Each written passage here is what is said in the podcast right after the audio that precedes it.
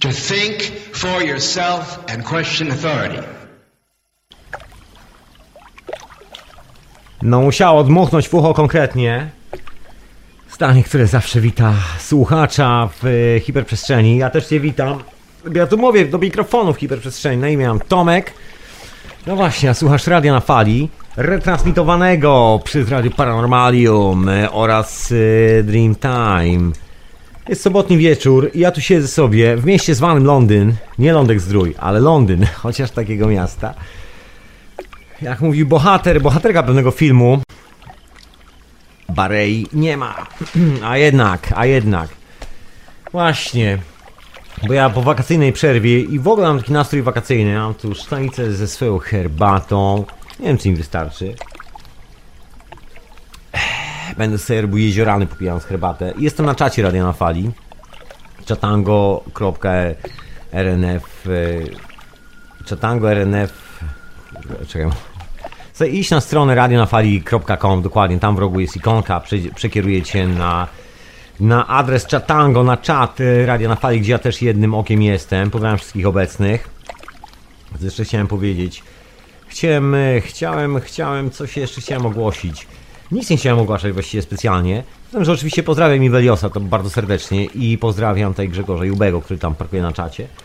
Właśnie przy okazji przypominam, że w Radiu na Fali leci doskonały podcast, który ja tu się e, zasłuchuję. Pozdrawiam Barta, mam nadzieję, że teraz słucha.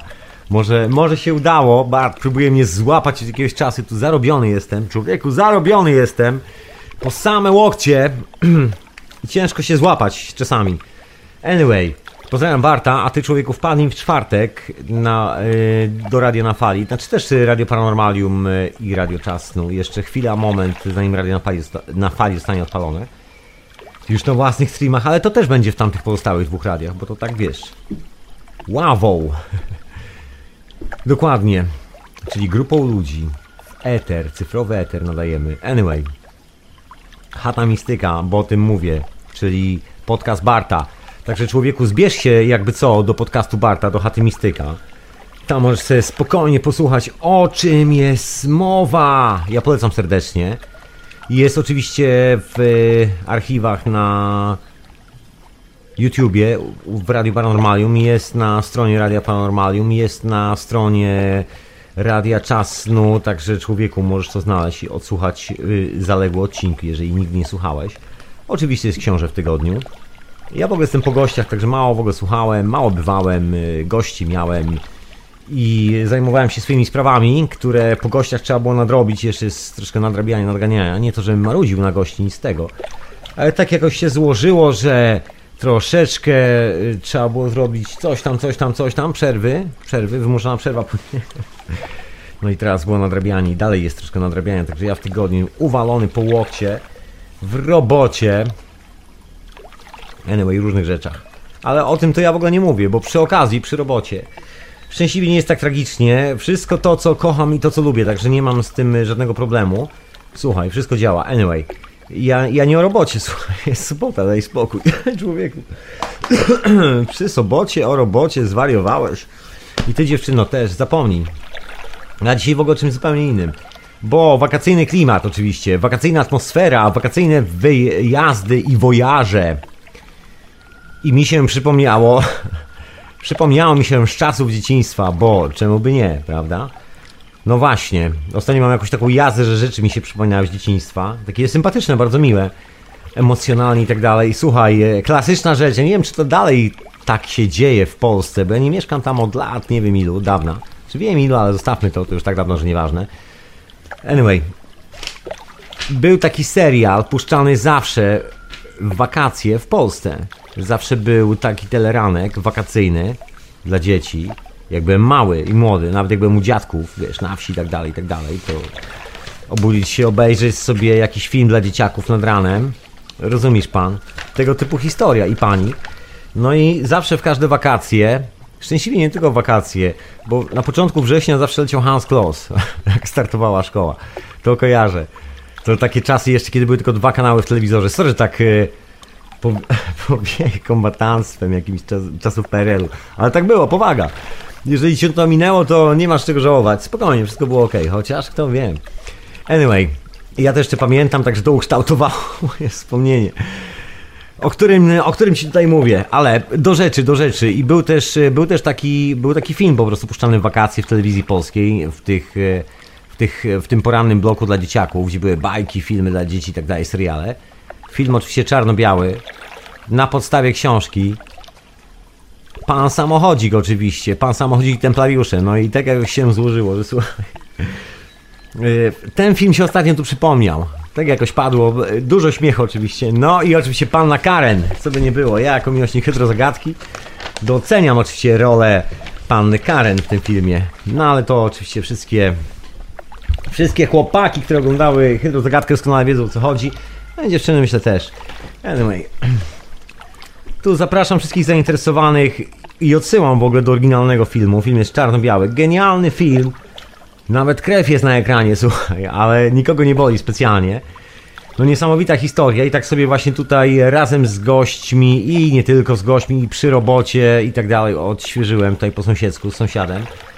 Wszystkie chyba 7 odcinków czy 6 odcinków, już zapomniałem, no właśnie. Anyway, były wakacje, można było sobie to zrobić, także zaserwowałem sobie brakujący wakacyjny serial. Jakby, jakby mi na przykład br- zabrakło tej takiej rutyny wakacyjnej z czasów PRL-u, także mogłem sobie odbić. Także y, polecam serdecznie. No i kamień filozoficzny, taki temat mi się dzisiaj, e, dzisiaj pojawił w głowie, bo tak krąży dookoła tego tematu. I jeszcze pan samochodzik i templariusze dookoła. Jak poleciałem tego pana samochodzika, to mi się przypomniało, że byłem miłośnikiem tej serii książek dla dzieciaków. Rozumiesz, też mam na imię Tomek, taki bohater dzieciństwa. Jak Tomek Sawyer między innymi. Anyway. Postanowiłem, że dzisiaj opowiem Ci pewną historię. To jest poniekąd, można powiedzieć, brakującą historią e, od pana samochodzika, brakującym odcinkiem. Wtedy żartowaliśmy, że jedyny brakujący epizod, przynajmniej dla mnie. Tak ze mnie moi goście żartowali, to mają rację chyba. To powinien być, być odcinek Pan Samochodzik i Tajemnice Rize. Coś w tym stylu. No dobra, to ja dzisiaj połączę troszeczkę te wszystkie rzeczy. No może bez przesady, ale też się chyba Lize pojawi. Także kamień filo- filozoficzny na horyzoncie. Słuchaj, pozostałości i takie... No właśnie, pozostałości po mojej e, manii prześladowczej w, dzie- w dzieciństwie, czyli serialu Pan Samochodzik Templariusze i nie tylko. I w ogóle czytają tych książek e, za młodu, bo do tego się to sprowadza.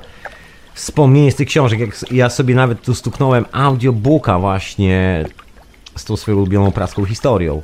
To się nazywa Tajemnica Tajemnic. Wiesz, na starość powiem, człowiek dziecinnieje, tak słyszałem, także dzisiaj troszkę powrót do dzieciństwa, ale nie do końca, nie do końca, spokojnie, spokojnie.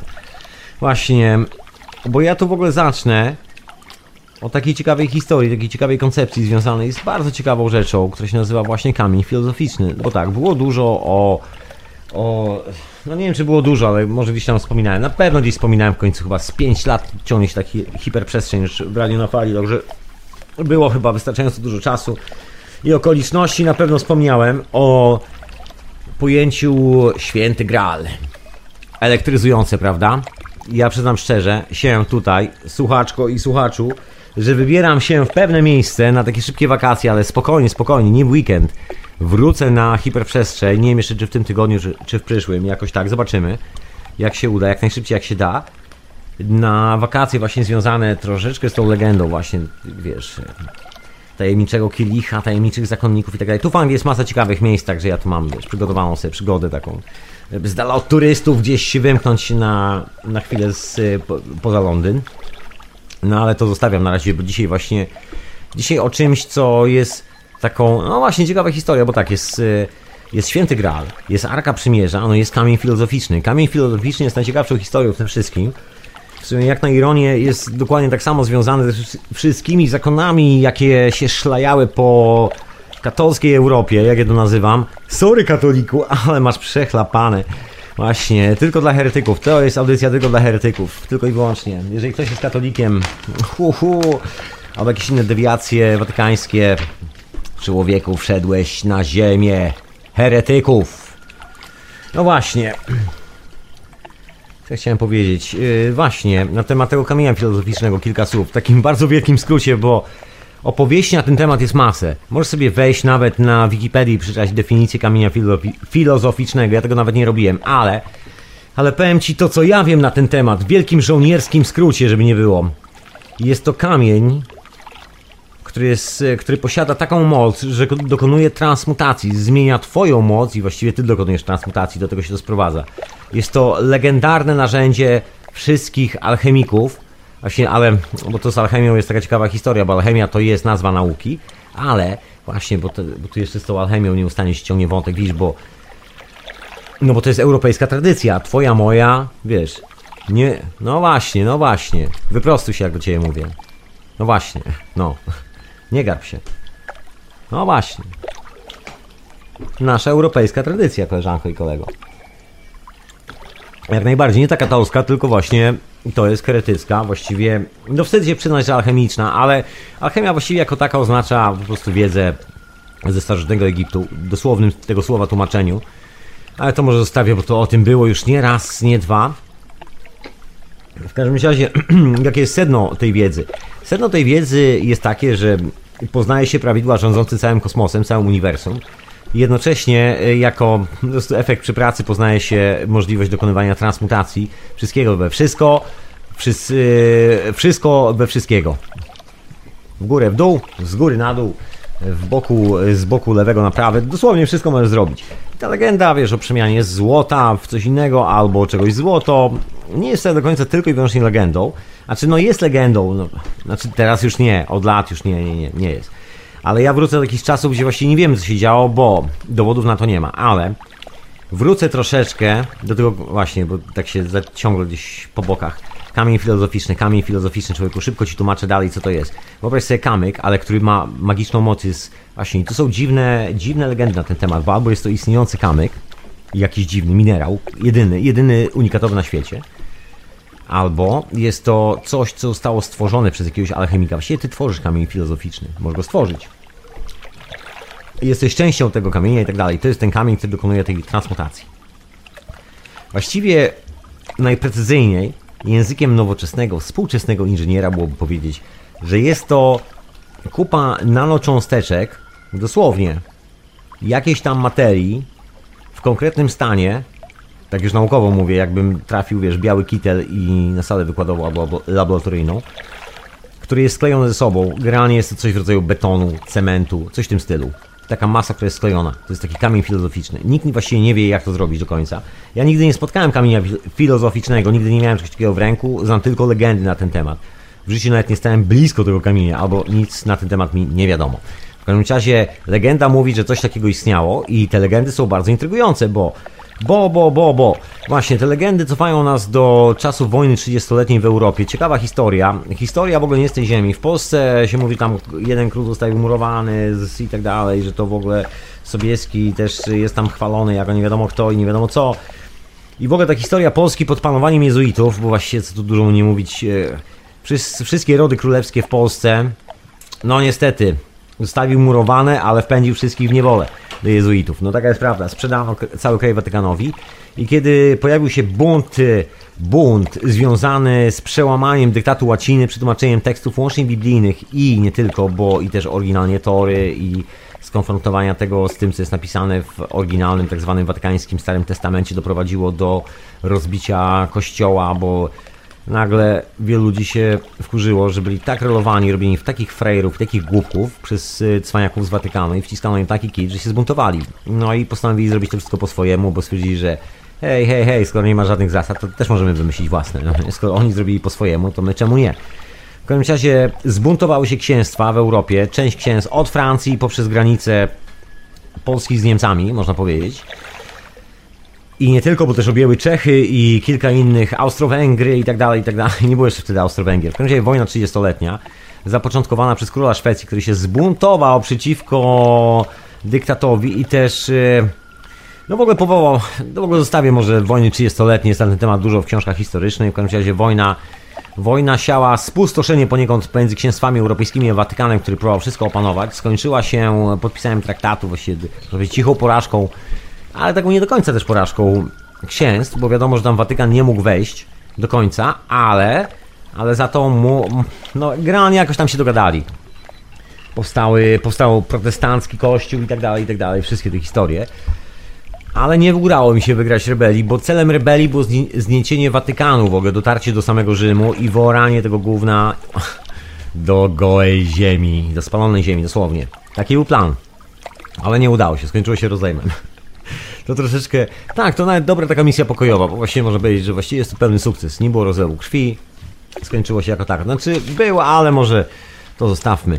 W każdym razie ten kamień filozoficzny, jako że dosyć duża część księstw w Europie uwolniła się spod dyktatu wiedzy Watykanu i tego, co można i nie, nie można, bo cała ta historia z kamieniem filozoficznym to jest wszystko właśnie hermetyczne, heretyckie rzeczy, które były zakazane przez Kościół chrześcijański, czy tam katolicki, czy jakby to nazywać. Chodzi o tą watykańską historię. I to dosyć mocno, właściwie we wszystkich kodeksach religijnych, jakiekolwiek czary mary, jakakolwiek magia była traktowana jako permanentna herezja. Także człowieku, jeden moment z magią i albo wisiałeś, albo nie wiadomo co się z tobą działo. W każdym razie coś ten strumyk mi tutaj, no właśnie, słuchać różne dziwne hałasy. Zobaczymy. No tu czasami coś świruje, ale to po długiej przerwie, także strumyk może sobie świrować i niech sobie świruje. No właśnie. Miejmy nadzieję, że wszystko będzie dobrze. No. No jest hałas troszkę, bo mi tutaj komputer trzeszczy i marudzi, ale mam nadzieję, że nie będzie i tobie i mi przeszkadzał specjalnie. Pozdrowienia, pozdrowienia dla komputera. W każdym razie wracając do tego kamienia filozoficznego. Była to jedna z tych kompletnie zakazanych rzeczy, ale właśnie o ile Arka Przymierza właściwie też należy do tych zabytkowych rzeczy, które są jeszcze zakorzenione gdzieś tam w legendach z Egiptu, przynajmniej jeżeli się uprzesz, możesz tak to zakorzenić. Podobnie z kamieniem filozoficznym. Skoro Święty Graal już nie do końca. Święty Graal jest taką, można powiedzieć, watykańską historią, bardziej związaną, wiesz, już z nową religią, nowym śladem, nowym, nowym czymś. No właśnie, i tym drugim obszarem zainteresowań, bo wiadomo, że Arka Przymierza to wszystkie te zakony różokrzyżowe, Jerozolima i tak dalej, i tak dalej, ale jeszcze jest kamień filozoficzny. Cała ta historia, która się wydarzyła podczas wojny, wojny 30-letniej, gdzie właściwie oficjalnie wszystkie te księstwa przeszły na heretycką religię. Tam powstawały wręcz heretyckie getta, można powiedzieć. Części miasta, gdzie praktykowano normalnie tak zwaną herezję, czyli magię i alchemię. I to było normalne. Były, były właściwie takie dwa ośrodki w, w, w całej Europie ówczesnej. Nie chcę mówić, że na całym świecie, bo świat jest duży, a Europa naprawdę jest małą częścią tego całego świata. Nawet wtedy była. W każdym razie od Anglii, która była właśnie taką protestancką wyspą, z dala, z dala od Watykanu, poprzez Szwecję, gdzieś tam Danię, tak, troszeczkę zakrętem, poprzez Niemcy, kawałek Francji, no i prosto do Czech. No i w Czechach było takie królestwo, które nazywało się Królestwo Bohemii. Akurat gentleman się obwołał cesarzem, tam co drugi się obwołał cesarzem, nie tylko cesarz w Rzymie, tylko cesarz w ogóle. Ja też jestem cesarzem. Ty też może jesteś cesarzem, a może ty jesteś e, cesarzową. Kto wie, cesarzy myślę, że pod dostatkiem. Wtedy naprawdę można było robić takie numery. Nagle Europa się uwolniła od jarzma, krucjat, chociaż e, wcale te krucjaty się nie skończyły. Kościół wynajmował zbrojnych, żeby robić krucjaty i królestwa na drugie królestwa, te, które się buntowały przeciwko jego zwierzchnictwu. No a zakony, zakony y, chyba skumało o co chodzi, wiadomo po rozwiązaniu zakonu różokrzyżowców, który wydarzył się nagle z nienacka. Wszyscy inni chyba też niezbyt chcieli ryzykować. I opcja na kasy to była jedna opcja, a druga opcja to była, to było może coś więcej, tak mi się wydaje, że ci różokrzyżowcy, ci wszyscy, wiesz, krzyżacy, wszystkie te możliwe zakony, parafrazując troszkę za panem samochodzikiem i templariuszami, łącznie z nimi biorąc, widzieli coś więcej, bo jeżeli spojrzysz na to, co ci kolesie robili, to oni poza oczywiście przewózką złota szukali, szukali na pewno miejsca skąd pochodziło to złoto. No właśnie, bo to masz zakony, które cały czas się bujają na takich dalekich rubieżach Europy i przywożą złoto i zajmują się lokatą tego złota. No to taki pierwszy bank był. Chyba wszyscy wiemy, naprawdę nie muszę tego powtarzać. I musieli zauważyć, że bywają w miejscach, w których ludzie mają w cholerę złota, albo gdzieś tam w skarbcach jest masa złota, a kopalni żadnych nie ma. I gdzie są kopalni, i skąd to złoto, i gdzie, gdzie co i jak, i kto to zrobił. No właśnie, a czary mary są zakazane przez Watykan. I niejako, można powiedzieć, podejrzewam, że część tych archeologicznych wykopalic, które zostały wykonane przez chociażby różokrzyżowców w Jerozolimie i nie tylko, i w ogóle wszystkie te działania zakonów, przynajmniej na samym początku, nie były związane tylko i wyłącznie z kaską, ale były związane też z poszukiwaniem wiedzy bo chłopaki widzieli, że Watykan ma tam monopol, bo są jezuici i tak dalej, i tak dalej. Watykan zbiera swoje książki, ale oni, jako tacy rycerze na rubieżach, podporządkowani panu, ale może niekoniecznie podporządkowani panu tak do końca, może mieli swoje własne biblioteki. Wojna 30-letnia pokazała, że król Szwecji i nie tylko, bo i w Pradze powstała taka biblioteka, że generalnie są ludzie, którzy potrafią zebrać no, nie wiem czy lepsze księgozbiory od Watykanu, ale mocno konkurencyjne, na, na tyle konkurencyjne, że potrafią zrobić rewolucję w świecie, w świecie nauki, bym powiedział, ówczesnej nauki. Bo cała ta historia związana z wojną 30-letnią, no cóż, y, opierała się na prostym problemie, znaczy na, na kilku prostych problemach, dzisiaj dla nas prostych, chociaż nie dla każdego, bo no wiesz, jak na ironię, w dzisiejszych czasach, gdzie informacja, powtarzając z marszałem Marshall McLuhan, Przynajmniej tu mam Palo Santo i sobie tak śmierdzę, bo to fajnie pachnie. Coś jak kadzidełko. Co, mówiłem, że będą jeziorany. Zawsze są jeziorany w hiperprzestrzeni. Ja tu, wiesz, mówię do tego mikrofonu, ale też sobie żyję normalnie. Tam, wiesz, popijam herbatę. Jakieś Palo Santo, żeby mi pośmierdziało pod nosem, sobie popalę. No właśnie, parafrazując e... Marszala McLuhana, w dzisiejszych czasach rozprzestrzenia się ciemność z prędkością światła wręcz, dlatego też nie brakuje ludzi twierdzących, że Ziemia jest płaska. Widzisz, a kiedyś była to taka tajemnica, że Ziemia jest okrągła oczywiście w drugą stronę, że za tą wiedzę od razu puszczano z dymem. Ale jak się okazuje, wielu kolesi wiedziało, że Ziemia jest okrągła i nie mieli z tym żadnego problemu. Historia z mapami, chyba wszyscy doskonale znamy, co najmniej z trzy mapy, Pirius i tak dalej, i tak dalej, i tak dalej. Te wszystkie tajemnicze mapy, na których są kontynenty, których jeszcze podczas rysowania tych map nikt nie odkrył. Nie ma żadnych zapisków o istnieniu tych kontynentów. Wszyscy myśleli, że istnieje tylko Europa, ewentualnie kawałek Afryki i kawałek Azji. Koniec, na tym się kończyło. I jeszcze może kawałek Indii. Gdzieś tam śmiało na niektórych mapach. Ale jako tako nie było czegoś takiego. Wiadomo było, że jest jedwabny szlak, wiadomo było, że jest coś tam, ale też w takim ogólnym wyobrażeniu o świecie było tak, że idziesz sobie tym jedwabnym szlakiem i dochodzisz do Europy z drugiej strony. Nie, może gdzieś do Irlandii dopłyniesz, albo kto wie. Nie wiadomo.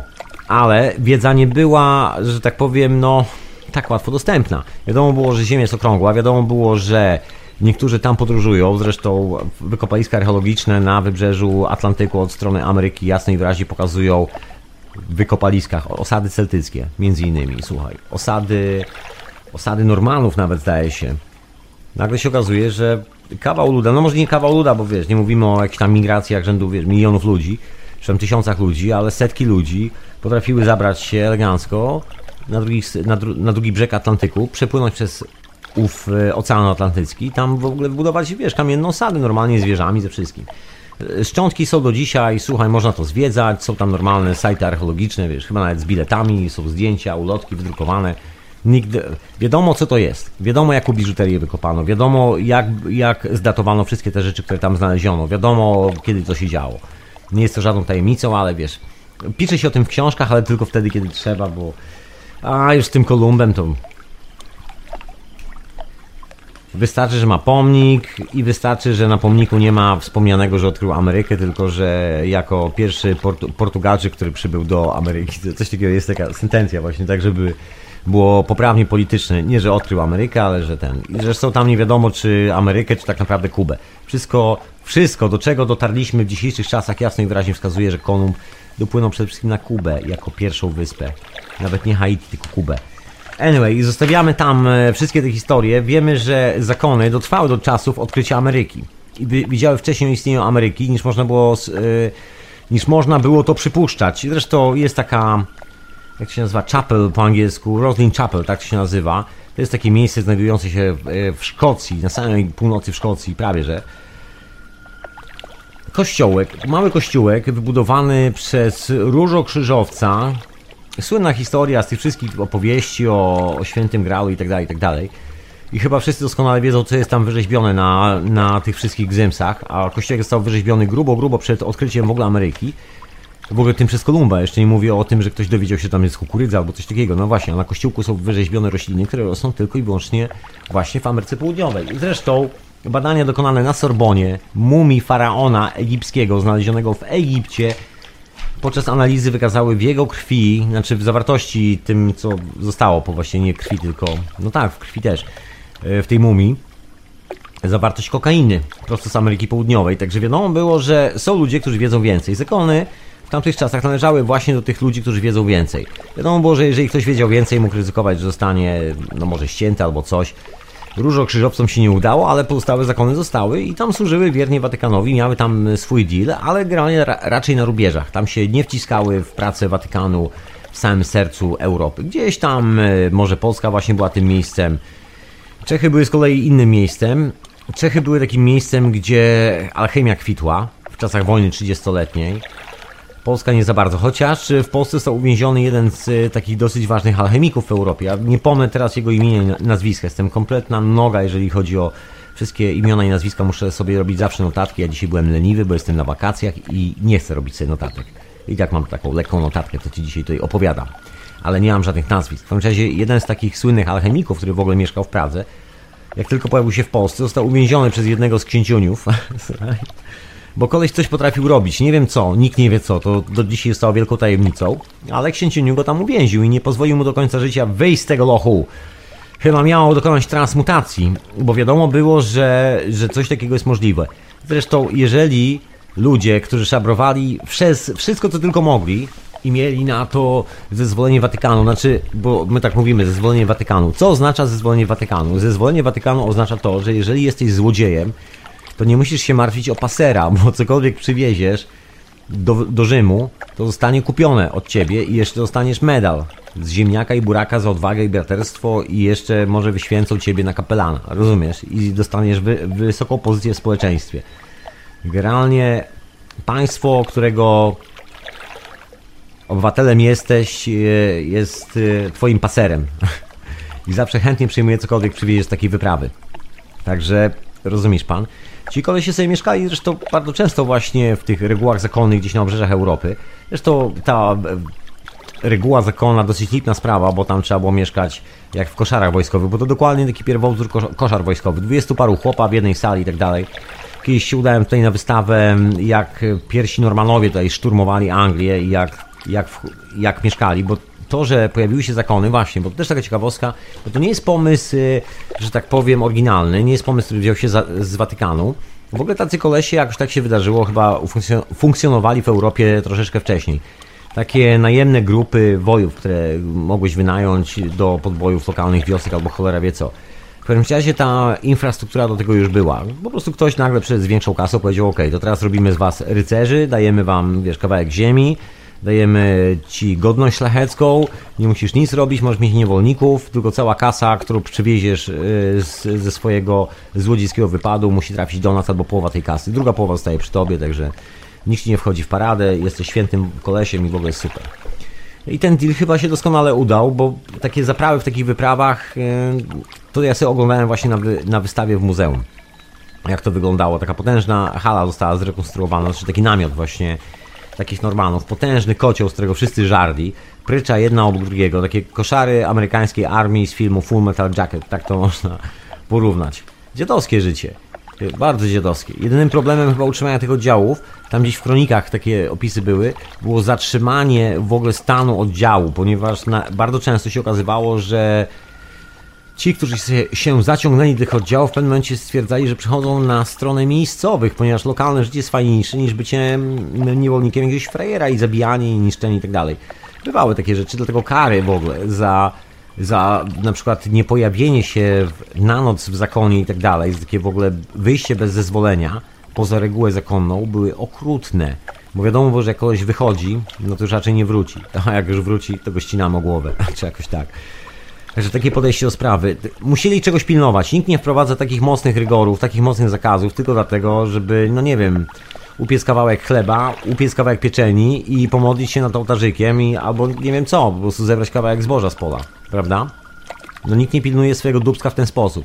Z reguły jak wchodzisz do jakiegoś pomieszczenia, gdzie po drodze mijasz 30 drzwi na specjalne zamki, karty dostępu, to znaczy, że wchodzisz do miejsca, do którego nikt nie ma dostępu.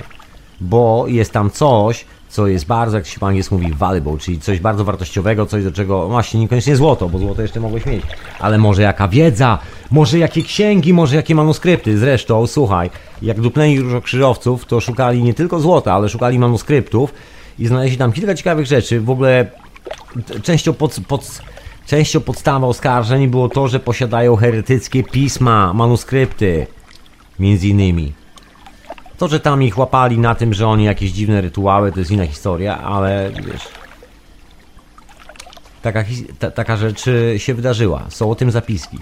Wiadomo, że lwia część biblioteki po wojnie 30-letniej, kiedy został podpisany traktat, królowa Szwecji, która po prostu ześwirowała, ale już ciekawa historia, bo to w sumie tak. Królowa i król Szwecji. Hemoafrodyta, dokładnie, Krystyna. Tak e, miała miało na imię ten, e, ta dżentelmenka, gentleman. Hemoafrodyta. Uważała się za kobietę, za królową. W każdym bądź razie, kiedy ojciec zmarł, doprowadziła do rozejmu. Że było zabawne, swojego doradcę uczyniła jakiegoś szalonego jezuitę. Ten jezuita jej tak namiotał w głowie, no nie tylko, bo właściwie... A, ale o tym to opowiem kiedy indziej historię, bo to w ogóle gruba historia z tą wojną 30-letnią, kilkoma rzeczami dookoła. Ale, ale to może innym razem. W każdym razie dziewczyna została mniszką, taką ortodoksyjną, katolską mniszką i dostała swoją celę w Watykanie przy papieżu i tak dalej. Znaczy nie to, żeby tam jakoś tam skromnie specjalnie żyła, bo mo- mowa jest o królowej Szwecji, która zostaje mniszką, także no wiesz, niby prosta zakonnica, ale niczego jej nie zbywa, także do końca życia siedziała w Bibliotece Watykańskiej, studiowała pisma i zajmowała się studiowaniem właśnie jakichś tam pism, czy jakoś tak, i oddawaniem e, wiary Bogu. I co ona zrobiła, bo to, że została mniczką, to akurat nas wszystkich troszkę zgrzewa. W sumie każdy może sobie robić cokolwiek chce, ale ta panna, słuchaj, wzięła całą bibliotekę ojca, wzięła wszystkie książki starego i dała im za frajer. Oh shit. Dokładnie, taki numer wykonała. I cała biblioteka, która była zgromadzona przez króla Francji, całe te hery, heretyckie, wiesz, dzieła, opracowania, manuskrypty, głównie alchemiczne. Cholera wie, ile tam tego było. Wiadomo, że dru, druga część biblioteki została w Pradze, między innymi. Została też y, gdzieś y, w Niemczech, księstwach Nadrenii, gdzieś tam rozproszona. Troszeczkę. Zresztą, zresztą ślady wiodą do manuskryptu Wojnycza. To jest ciekawostka, bo przepisane, właściwie znalezione w zakonie jezuitów, zdaje się. Znaczy w zakonie katolskim po prostu, czyli wiadomo, tych kolesi, którzy raczej sobie chowają te manuskrypty, niż je publikują y, publicznie. I co znaleziono? Znaleziono manuskrypt, który nie, nie zawiera ani jednego błędu. Ja czasami mówię o manuskrypcie Wojnycza, przypomnę jeszcze raz, nie zawiera ani jednego błędu, ani jednego wymazania na papierze, bo jak się człowiek walnie, to później wymazuje, a to oryginalne roślinne pigmenty, także od razu widzisz ślady błędów. Wszystkie rysunki są zrobione idealnie, pismo jest napisane właśnie. Pisma nikt nie rozumie, wygląda jak głagolica i to taka jeszcze oryginalna bułgarska wersja. Niby, jest, niby są ludzie, którzy mówią, że odczytują głagolica, ale jest ta słynna stella odnaleziona w Bułgarii, na południu Bułgarii, której żaden z tych specjalistów do tej pory nie potrafi odczytać i przetłumaczyć na jakikolwiek język. Także właściwie nie wiadomo o jakiej gła, gła, głagolicy mówią współcześni specjaliści, którzy mówią, że odczytują to pismo. Wiadomo, że jest taki rodzaj głagolicy i ten jest zna- znajdowany na stanowiskach archeologicznych, który praktycznie jest nieodczytywalny. Przynajmniej nikt nie potrafi sklecić zdania. No może ktoś tam potrafi odczytać, że ktoś tu pochowany albo coś tam, ale to też jest niewiadome. To jest takie radosne spekulowanie, mówiąc szczerze. Przynajmniej z naszym aktualnym stanem e, wiedzy. No chyba, że jest jakiś specjalista, który sobie lepiej z tym radzi niż e, wie więcej niż ja na ten temat wiem. Chociaż ja nie jestem specjalistą w głagolicy i nie mam pojęcia na ten temat, ale e, jak sobie tak posprawdzałem troszeczkę, to wygląda na to, że jest tylko kilka wersji i taka jedna z najstarszych wersji. Właściwie ciekawa rzecz, podobna do pisma fenickiego, które tak, też jest tajemniczym pismem. Niby rozszyfrowane, ale też nie do końca nie do końca. No właśnie, bo też jest takie bardzo zagadkowe. Bo pismo fenickie oryginalnie się miksuje z innymi pismami. Właściwie niektórzy twierdzą, że nawet te runy to właściwie pochodzą z, też z tego samego alfabetu. Generalnie mowa jest o tym, że była dawno, dawno temu jakaś kultura, która używała bardzo specyficznego alfabetu do zapisywania informacji, czegokolwiek. Znaczenia y, po sobie na świecie, wszystkich kamieni, nie tylko. Tu w Europie, nie tylko zresztą w Europie, ale skupmy się na Europie. I ślady tego zostały nawet w Polsce. Właściwie są wszędzie. Część tego ewoluowała gdzieś tam, nie wiem, być może do kultury Etrusków. Właściwie nikt do końca nie wie, kto to, kto i co to był. Wiadomo, że został zapis, że taka głagolica istniała. Wiadomo, że coś takiego było. Wiadomo, właśnie, to jest ciekawa rzecz, że jest tak zwany styl romański. I to jest w ogóle ciekawa podpucha z tym stylem romańskim, bo widzisz, nie wszystko, co my nazywamy stylem romańskim, jest stylem romańskim. Wyobraź sobie, może, by, może jest to bajka, a może nie, że część z tych rzeczy, które nam są pokazywane jako budynki romańskie, są tylko w części romańskie i że to nie jest styl romański, tylko to jest styl, który odziedziczyła Republika Rzymska wtedy po kimś. Bo jak to, co, kolesie w ciągu jednego, nie wiem, stulecia wybudowali wszystkie te kamienne posągi, wybudowali wszystkie te kolumny. Nawet jeżeli robili to z marmuru, robili to ręcznie, wiesz ile ludzi musiałoby klepać marmur? Na, w całym rejonie morza, basenu Morza Śródziemnego, ty to wyobrażasz? Weź sobie kamyk człowieku i za, zacznij sobie pukać marmur. Ja mam tu takiego znajomego, który po pracy zaczął sobie chodzić na kurs rzeźbiarski i postanowił zrobić, zrobić sobie taką małą rzeźbę w stylu takiego bardzo popularnego tutaj i w świecie sztuki współczesnej rzeźbiarza Monroe, Monroe taki zrobić sobie troszeczkę. Fajne takie obłe, piękne kształty, fajne takie rzeźby małe. Anyway, jest e, w Tate Modern Gallery, jeżeli ktoś szuka jakiejś galerii, gdzie może to za darmo obejrzeć, także może sobie tam znaleźć. Zdaje się, jest też w National Gallery w Londynie, także można wpaść na wizytę. I postanowił sobie zrobić taką rzeźbę i e, nagle zrozumiał, ile pracy wymaga skucie niewielkiego kawałka marmura w dzisiejszych czasach, przy dzisiejszych e, narzędziach. I takiego naprawdę plastycznego marmuru, bo to takie zajęcie dla amatorów po pracy, że człowiek sobie przychodzi dwa razy w tygodniu, czy raz w tygodniu i sobie robi swoją własną rzeźbę. Takie warsztaty, wiesz, rzeźbiarskie. Tam ma fartuch, młotek, wszystkie te rzeczy. Wyobraź sobie zrobienie, całe wybudowanie tego całego Rzymu nawet przez 200 lat. Jak tam historia mówi, że już się wszystko pojawiło. Ile ten Rzym trwał tak w rzeczywistości? Kto by te kamyki zrobił? Owszem, część była robiona ręcznie, ale gigantyczna ilość nawet w Rzymie, dookoła Rzymu, we Włoszech, gigantyczna ilość czegoś, co jest nazywane romańskimi budowlami, a nic wspólnego z budowlami romańskimi. To jest tak jak z tymi kamieniołomami w Krakowie, o których zresztą powiada dr Franz Zalewski. Proszę sobie sprawdzić. Takie to współczesne kamieniołomy właśnie. Współczesne, no, że, wiesz, jeżeli spojrzysz na to ze strony kosmosu, to tak, całkiem, całkiem współczesne, może jakieś 12 tysięcy lat.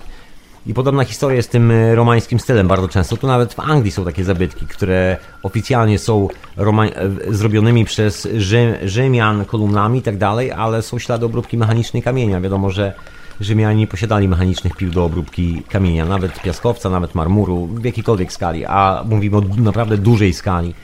Naprawdę bardzo dużej skali, także jest ten ślad głagolicy, ciekawego alfabetu, który się pojawia w bardzo niewielu miejscach. W Turcji się pojawia. To w ogóle Turcja jest takim ciekawym miejscem archeologicznie, w, przez który no bujało się troszeczkę zakonów. Właśnie to jest ciekawa rzecz, bo w Turcji jest masa, no masa, podobnie jak w Polsce, takich byłych komandorii właśnie różnych takich zakonów, które zostały się przy Watykanie po skasowaniu różokrzyżowców, czyli kolesi, którzy węszyli za i kasą, i wiedzą, za wszystkim, co dawało im pozycję, która pozwalała przetrwać na pozycji, nie wiem, władcy całego świata, no bo do tego się to sprowadza.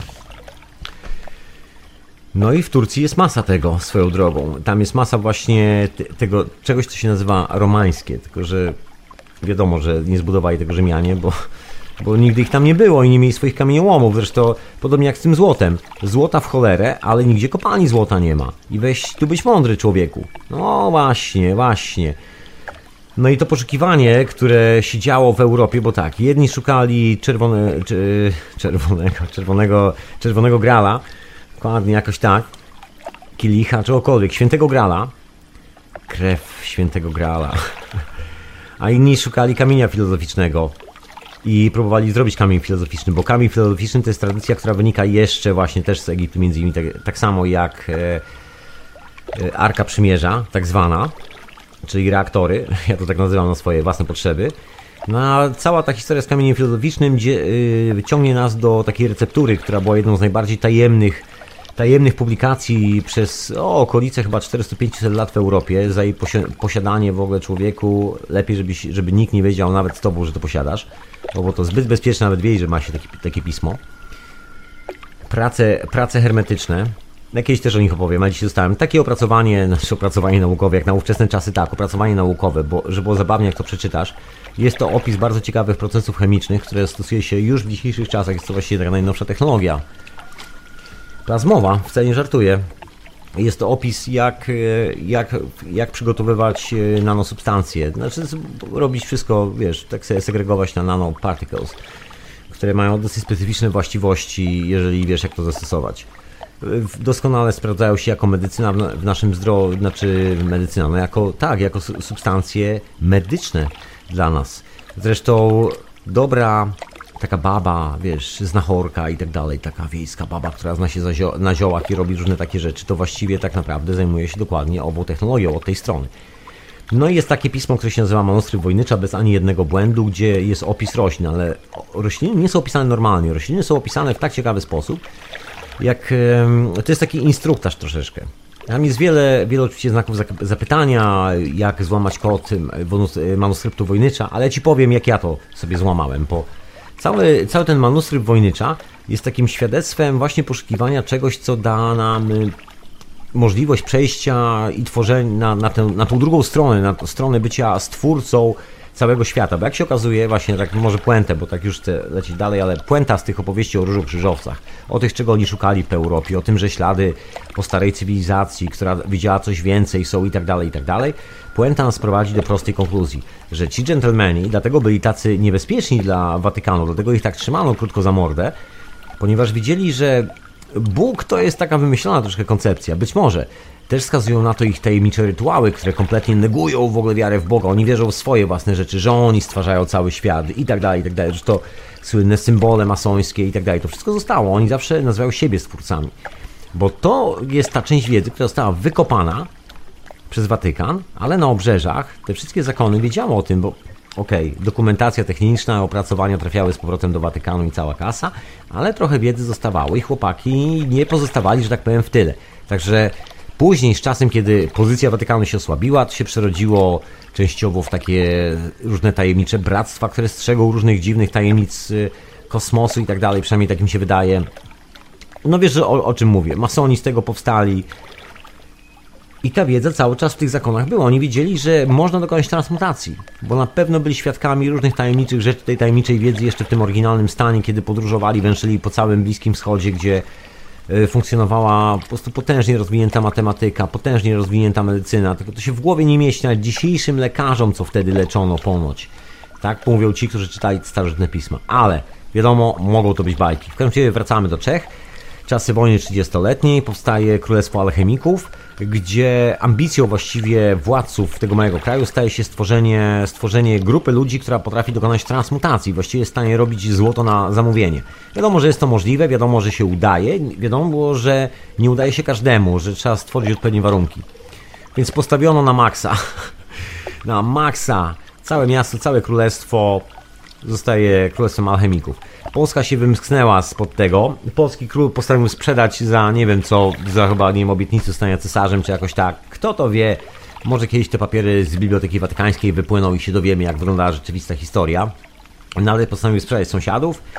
No i wbił im kosę w plecy, ruszając z krucjatami na odsiecz Watykanowi podczas wojny 30-letniej, co spowodowało kolejne wojny i tak dalej, i tak dalej, i tak dalej. To też się rozciągnęło. No ale koniec końców prawie, że zdławiono to powstanie. Prawie, że zdławiono. Skończyło się właśnie tym rozejmem. Królowa, tudzież król Szwecji wykonał taką dziwną woltę zaraz po śmierci tatuśka. Ale wiedza została. I legenda, i zostały legendy. I legenda mówi o tym, że Żydzi, gdzieś tam pisząc swoje własne zapiski, też y, starając się dobrać do tej wiedzy, jako tako stworzyli takie pismo, taki dokument, który się nazywa Kabała. To jest, y, to jest jakiś tam tysiącsetny rok, gdzieś, gdzieś coś koło tego. Oczywiście legenda mówi, że jest to starożytny tekst i tak dalej, i tak dalej, ale wiesz co? Wszyscy ci, którzy rzeczywiście się tym zajmują, wiedzą, że jest to bullshit. Że powstało to na, na bazie pewnych starożytnych tekstów. Jest to kompila, kompilacja, e, zapis. Bardzo metaforyczny. Wielu ludzi siedzi, słuchaj, wydaje grube miliony dolarów po to, żeby studiować w ogóle numerologię w kabale, ponieważ ponoć w tym tekście, w tym kabalistycznym tekście jest zapisana właśnie cała ta wiedza o transmutacji. Cały ten kabalion to jest tworzenie właśnie kamienia filozoficznego. Ślad o tym jest w ogóle, jest o tym w Torze. To są legendy o Arce Przymierza, czyli w ogóle legendy jeszcze troszkę dawniej sięgające jeszcze za Torę, jeszcze do starożytnego Egiptu. Że ludzie, którzy obsługiwali te reaktory, które gdzieś tam ponoć w Egipcie wstały, przypuśćmy, że ktoś to nazwał jakieś Arką Przymierza, wymagały, wymagały no, nie wiem, czegoś specjalnego od swojego y, z- inżyniera obsługi, tak można to na- nazwać. Wymagały specjalnego podejścia, nie wiem, specjalnego nastawienia, to musiał być specjalny ktoś, specjalne warunki, I don't know, to nie była normalna sytuacja. I są zapiski o tym, że zakładało się coś w rodzaju specjalnej kamizelki, wysadzanej specjalną ko- kombinacją szlachetnych kamieni, że te kamienie koncentrowały na sobie wiązkę promieni, która wychodziła z arki, Dzięki temu mogłeś przeżyć spotkanie z y, istotą Boga w sobie i nie, nie rozpadać się na kawałki. Troszeczkę taki Indiana Jones. Ale akurat człowieku wcale się nie dziw, bo koleś, który zrobił ten film, Indiana Jones akurat dokładnie posłużył się oryginalnymi legendami na ten temat. Bo to też nie jest tajemnica, te legendy są dalej obecne w Etiopii, w takim miasteczku Asmy, czy jakoś tak, y, zapomniałem, zawsze zapominam jak się nazywa to miasteczko. Graham Hancock zrobił doskonały research na temat właśnie tej Arki Przymierza znajdującej się dokładnie w tym miejscu. Robił wywiady z tymi mnichami, którzy pilnują ponoć tej Arki i tak dalej, i tak dalej. Jeszcze z tym wszystkim jest związana jedna sprawa. Ta Arka znajduje się w podziemiach. To też taka ciekawostka, że jest wiele miejsc na świecie, na planecie, w Turcji też, Kapadocja między innymi, gdzie znajdują się potężne podziemia. Potężne. Takie komory grobowe. Zresztą, jak sobie obejrzysz do czego się dokopał dr Franz Zalewski, to resztki takich potężnych, wybudowanych podziemi, e, kompleksu korytarzy podziemnych znajdują się też w okolicach Krakowa, zdaje się, czy w Krakowie. W samym centrum nawet. Sprzed paruś tam tysięcy lat. Dawniej to były potężne podziemia. I no cóż, to też taka konkluzja troszeczkę, no po co robić podziemia, może po to, żeby reaktory włożyć, ale no, może, może, te, może to był sens. Wiadomo, że wszyscy ci rycerze zakonni włóczyli się po Jerozolimie głównie pod ziemią niż nad ziemią. To też jest e, taka ciekawostka dookoła tego wszystkiego. Także, proszę bardzo, jak się okazuje, zmierzając do konkluzji tak szybko, bo ciągle ten kamień filozoficzny, ciągle ta, ta prawa gdzieś mi, gdzieś, mi, gdzieś mi umyka, że wiadomo, że była wiedza, wiadomo, że były miejsca, gdzie ta wiedza co jakiś czas wypływała, gdzie były sprzyjające warunki i nagle pojawia się legenda, że jest w Pradze ktoś, kto zrobił taki numer, jeden z rabinów, posługując się właśnie tym tekstem kabalistycznym, żyjąc bardzo poczciwy sposób, wykonał tak, taki numer, że stworzył kamień filozoficzny i stworzył golema.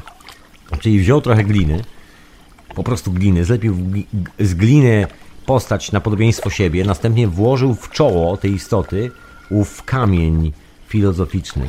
Kamień miał e, specjalną inskrypcję, w ogóle ten kamień to w ogóle ciekawa historia, bo jest dużo legend. Jedna legenda mówi, że jest to tylko i wyłącznie kamień filozoficzny, druga legenda mówi, że jest to kamień ze specjalnym zaklęciem wyrytym i tak dalej, i tak dalej. Tych opcji na to, że kamień z czymś jest tu parę.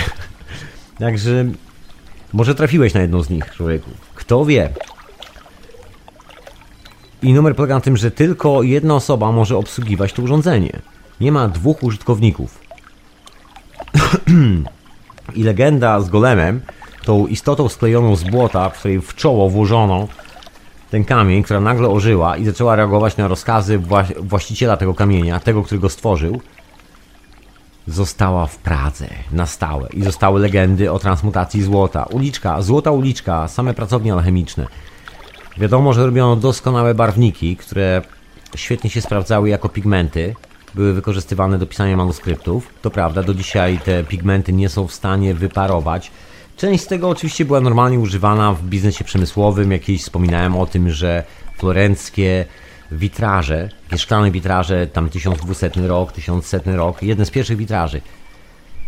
Całe, znaczy no nie całe, tylko laboratorium NASA, NASA poważnie, laboratorium NASA głowiło sobie, wiesz, i łamało głowę sprawdzając na wszystkich sprzętach, zastanawiając się, jak zostały zrobione kolory w tym szkle, że nigdy nie wyblakły, że ten szkarłatny czerwony w tym szkle cały czas jest taki szkarłatny czerwony, bo te współczesne wszystkie barwniki chemiczne, które są robione, niestety tracą swoją, swoją barwę. No jak się okazało, właśnie cała sztuczka polega na pewnej tajemnicy. Ja nie wiem, czy akurat to odkryto w laboratorium NASA. Ja to odkryłem tutaj w swoim własnym domowym laboratorium że jest taka bardzo znana alchemiczna metoda, opisana metaforycznie w kilku miejscach, które, która służy do robienia na przykład czerwonego barwnika, który właściwie nigdy nie straci swojego koloru. Jest, jest e, tak drobnym barwnikiem, jeżeli weźmiesz go pod mikroskop i prześwietlisz jako strukturę, nawet pod taki normalny optyczny mikroskop, zobaczysz jakie, jak drobne są te nanocząsteczki. Są takie, wiesz, już na poziomie naprawdę gazowym, dosłownie. Dlatego doskonale się klei do każdego włókna i tak dalej, i tak dalej. Jak go użyjesz do szkła, to się okazuje, że ten barwnik nigdy nie płowieje i robisz witraże z tego szkła i one zawsze, zawsze mają taki sam piękny, oryginalny, naturalny kolor jak pierwszego dnia, kiedy powstały. Podobna historia jest z manuskryptem Wojnycza. Tam też zostały wykorzystane takie właśnie roślinne barwniki, też pozyskiwane w taki bardzo ciekawy sposób.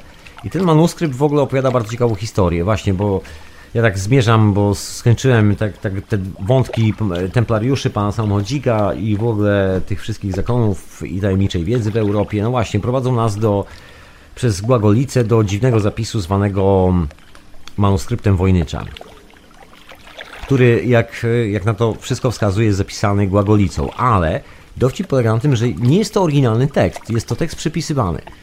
Wiadomo, że nie jest to najstarszy tekst na świecie. Wiadomo, że pochodzi gdzieś tam z XVI wieku, XV wieku, jakoś tak, że nie jest to dzieło żadnego słynnego alchemika. Zostało to datowane węglami C14, C13 i tak dalej, także wiemy, wiemy, że jest to młody tekst.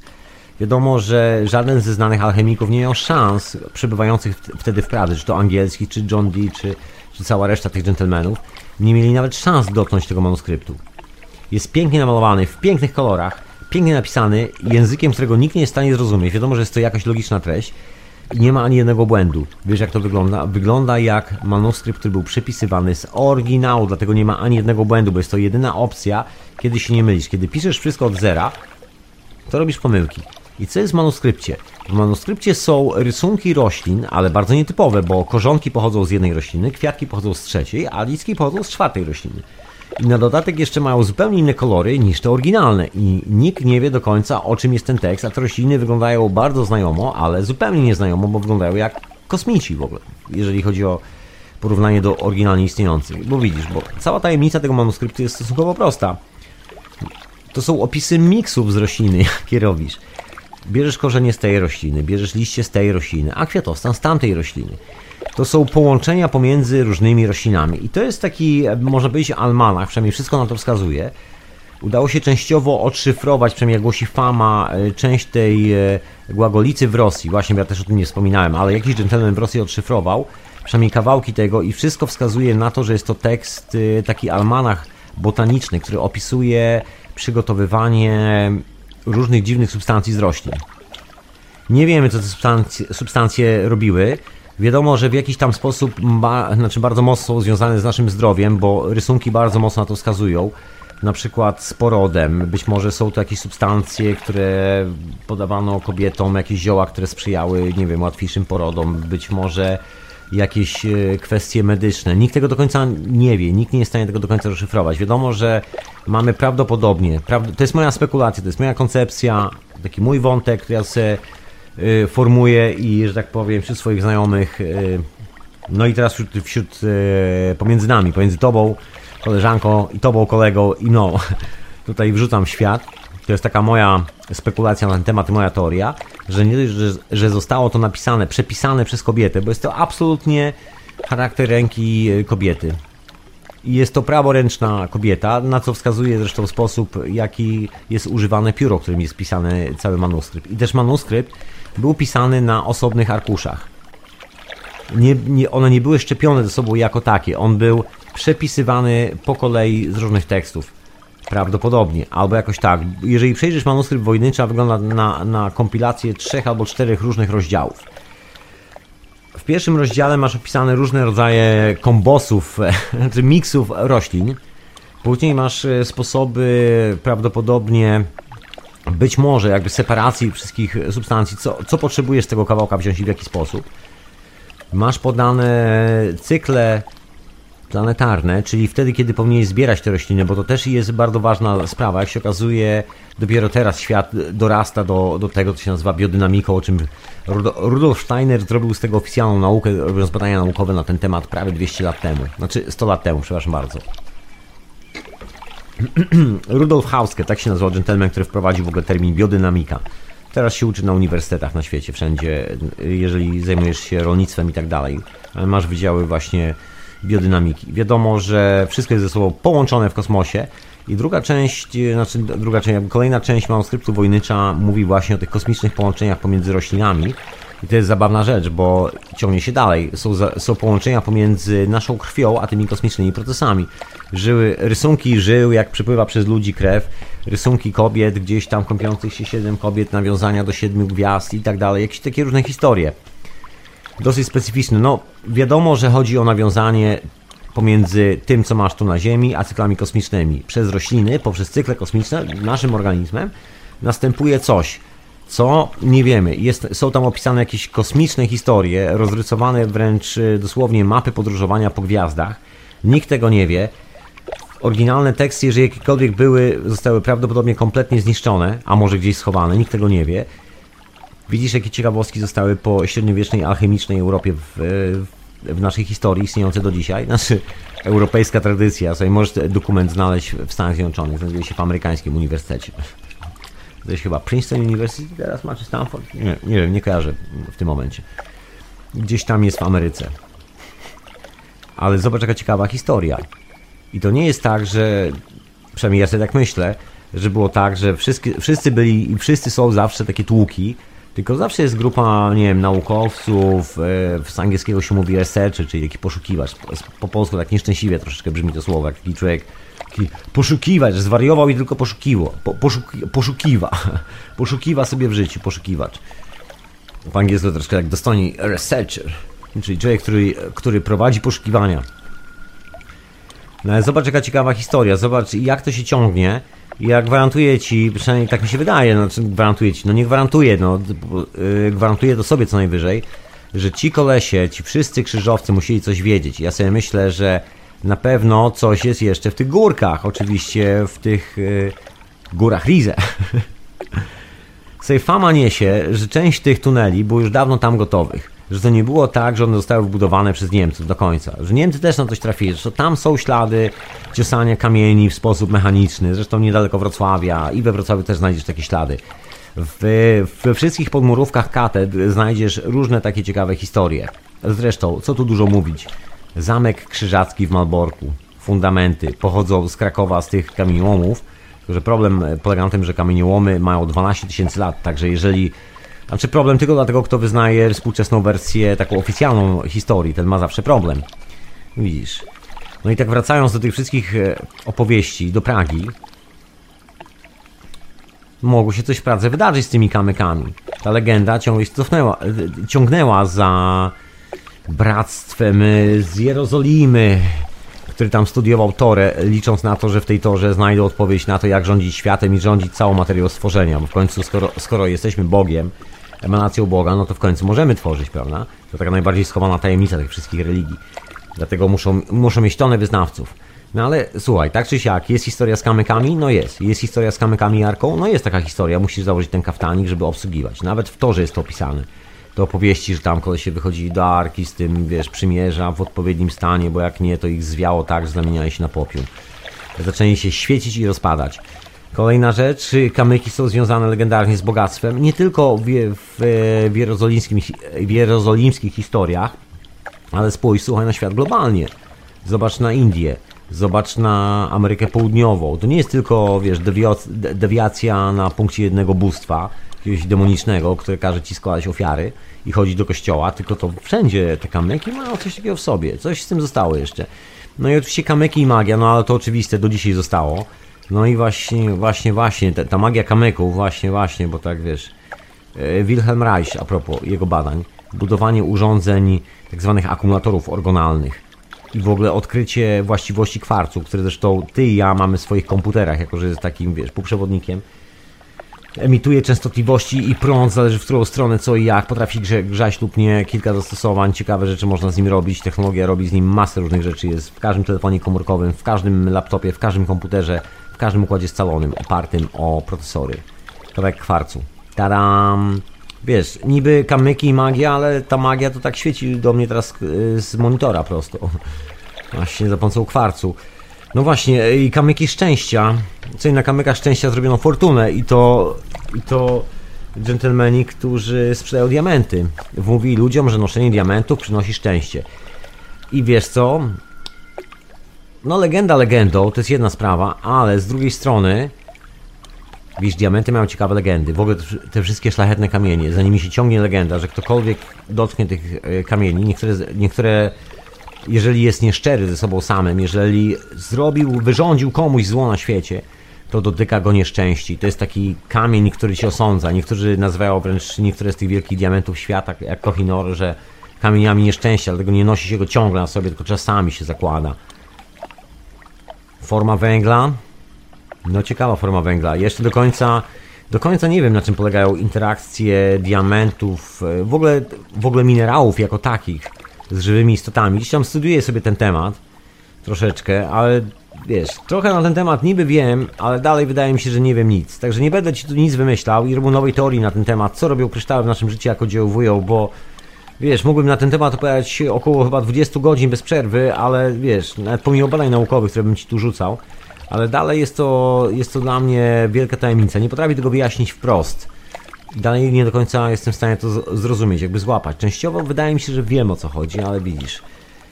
Też jeszcze jest to obszar moich poszukiwań. W każdym razie wiadomo, że jest e, oddziaływanie pomiędzy nami. Nie, nie znamy tego zakresu oddziaływania do końca. Podejrzenie jest takie, że zachowują się jak wzmacniacze, potężne wzmacniacze naszych myśli. I to takie wręcz ultra wzmacniacze, szczególnie takie czyste, duże diamenty. Czyli najczystsza forma węgla. Coś, co jest naturalnym, y, właściwie CO2, bo taki diament to jest nic innego jak najczystsza forma węgla, a węgiel to jest nic innego jak wią wiązanie właśnie węgla do tego tlen, oksygen, dlatego się mówi CO i 2, czyli dwie cząsteczki tlenu, jedna cząsteczka węgla. I nagle z tego gdzieś w powietrzu podczas nie wiem, oddziaływania różnych dziwnych pól pojawia się diament. I ta substancja ma bardzo dziwne właściwości. I wiedzą o tym wszyscy, na przykład zajmujący się technologią związaną z odwiertami w skale. Diament jest no, doskonały do robienia głowic, niesamowite właściwości jako materiał.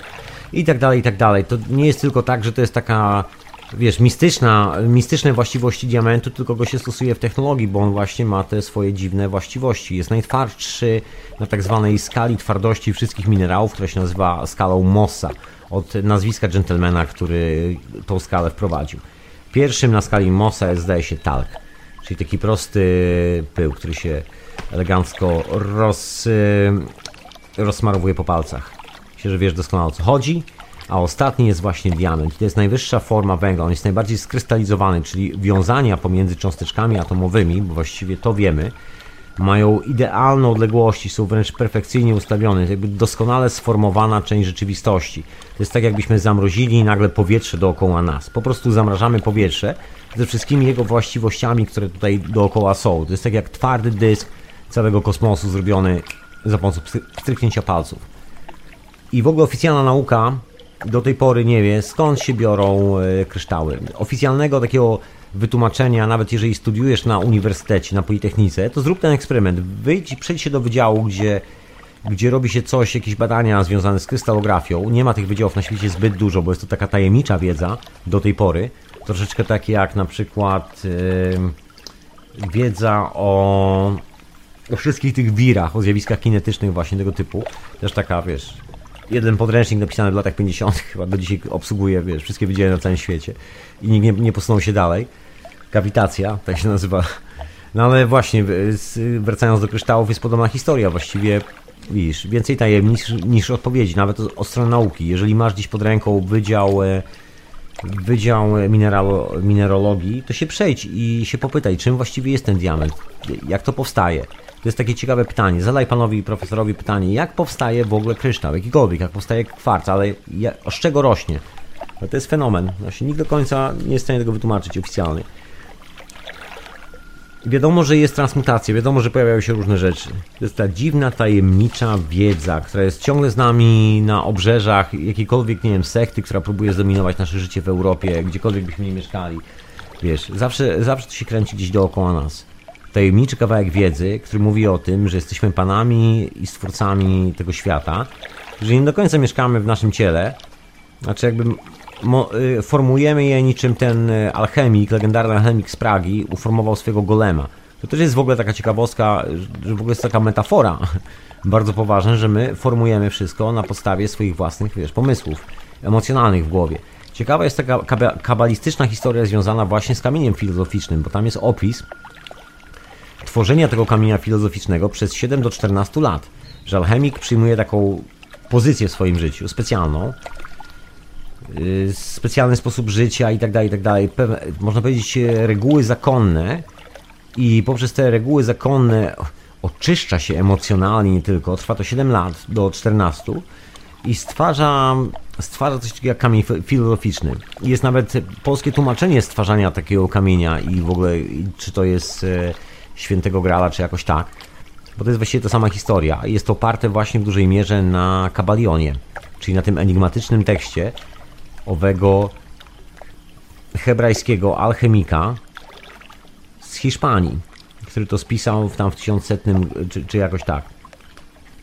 Legenda tego dokumentu głosi, że kilku ludziom udało się właśnie za pomocą tego opisu zrobić transmutację.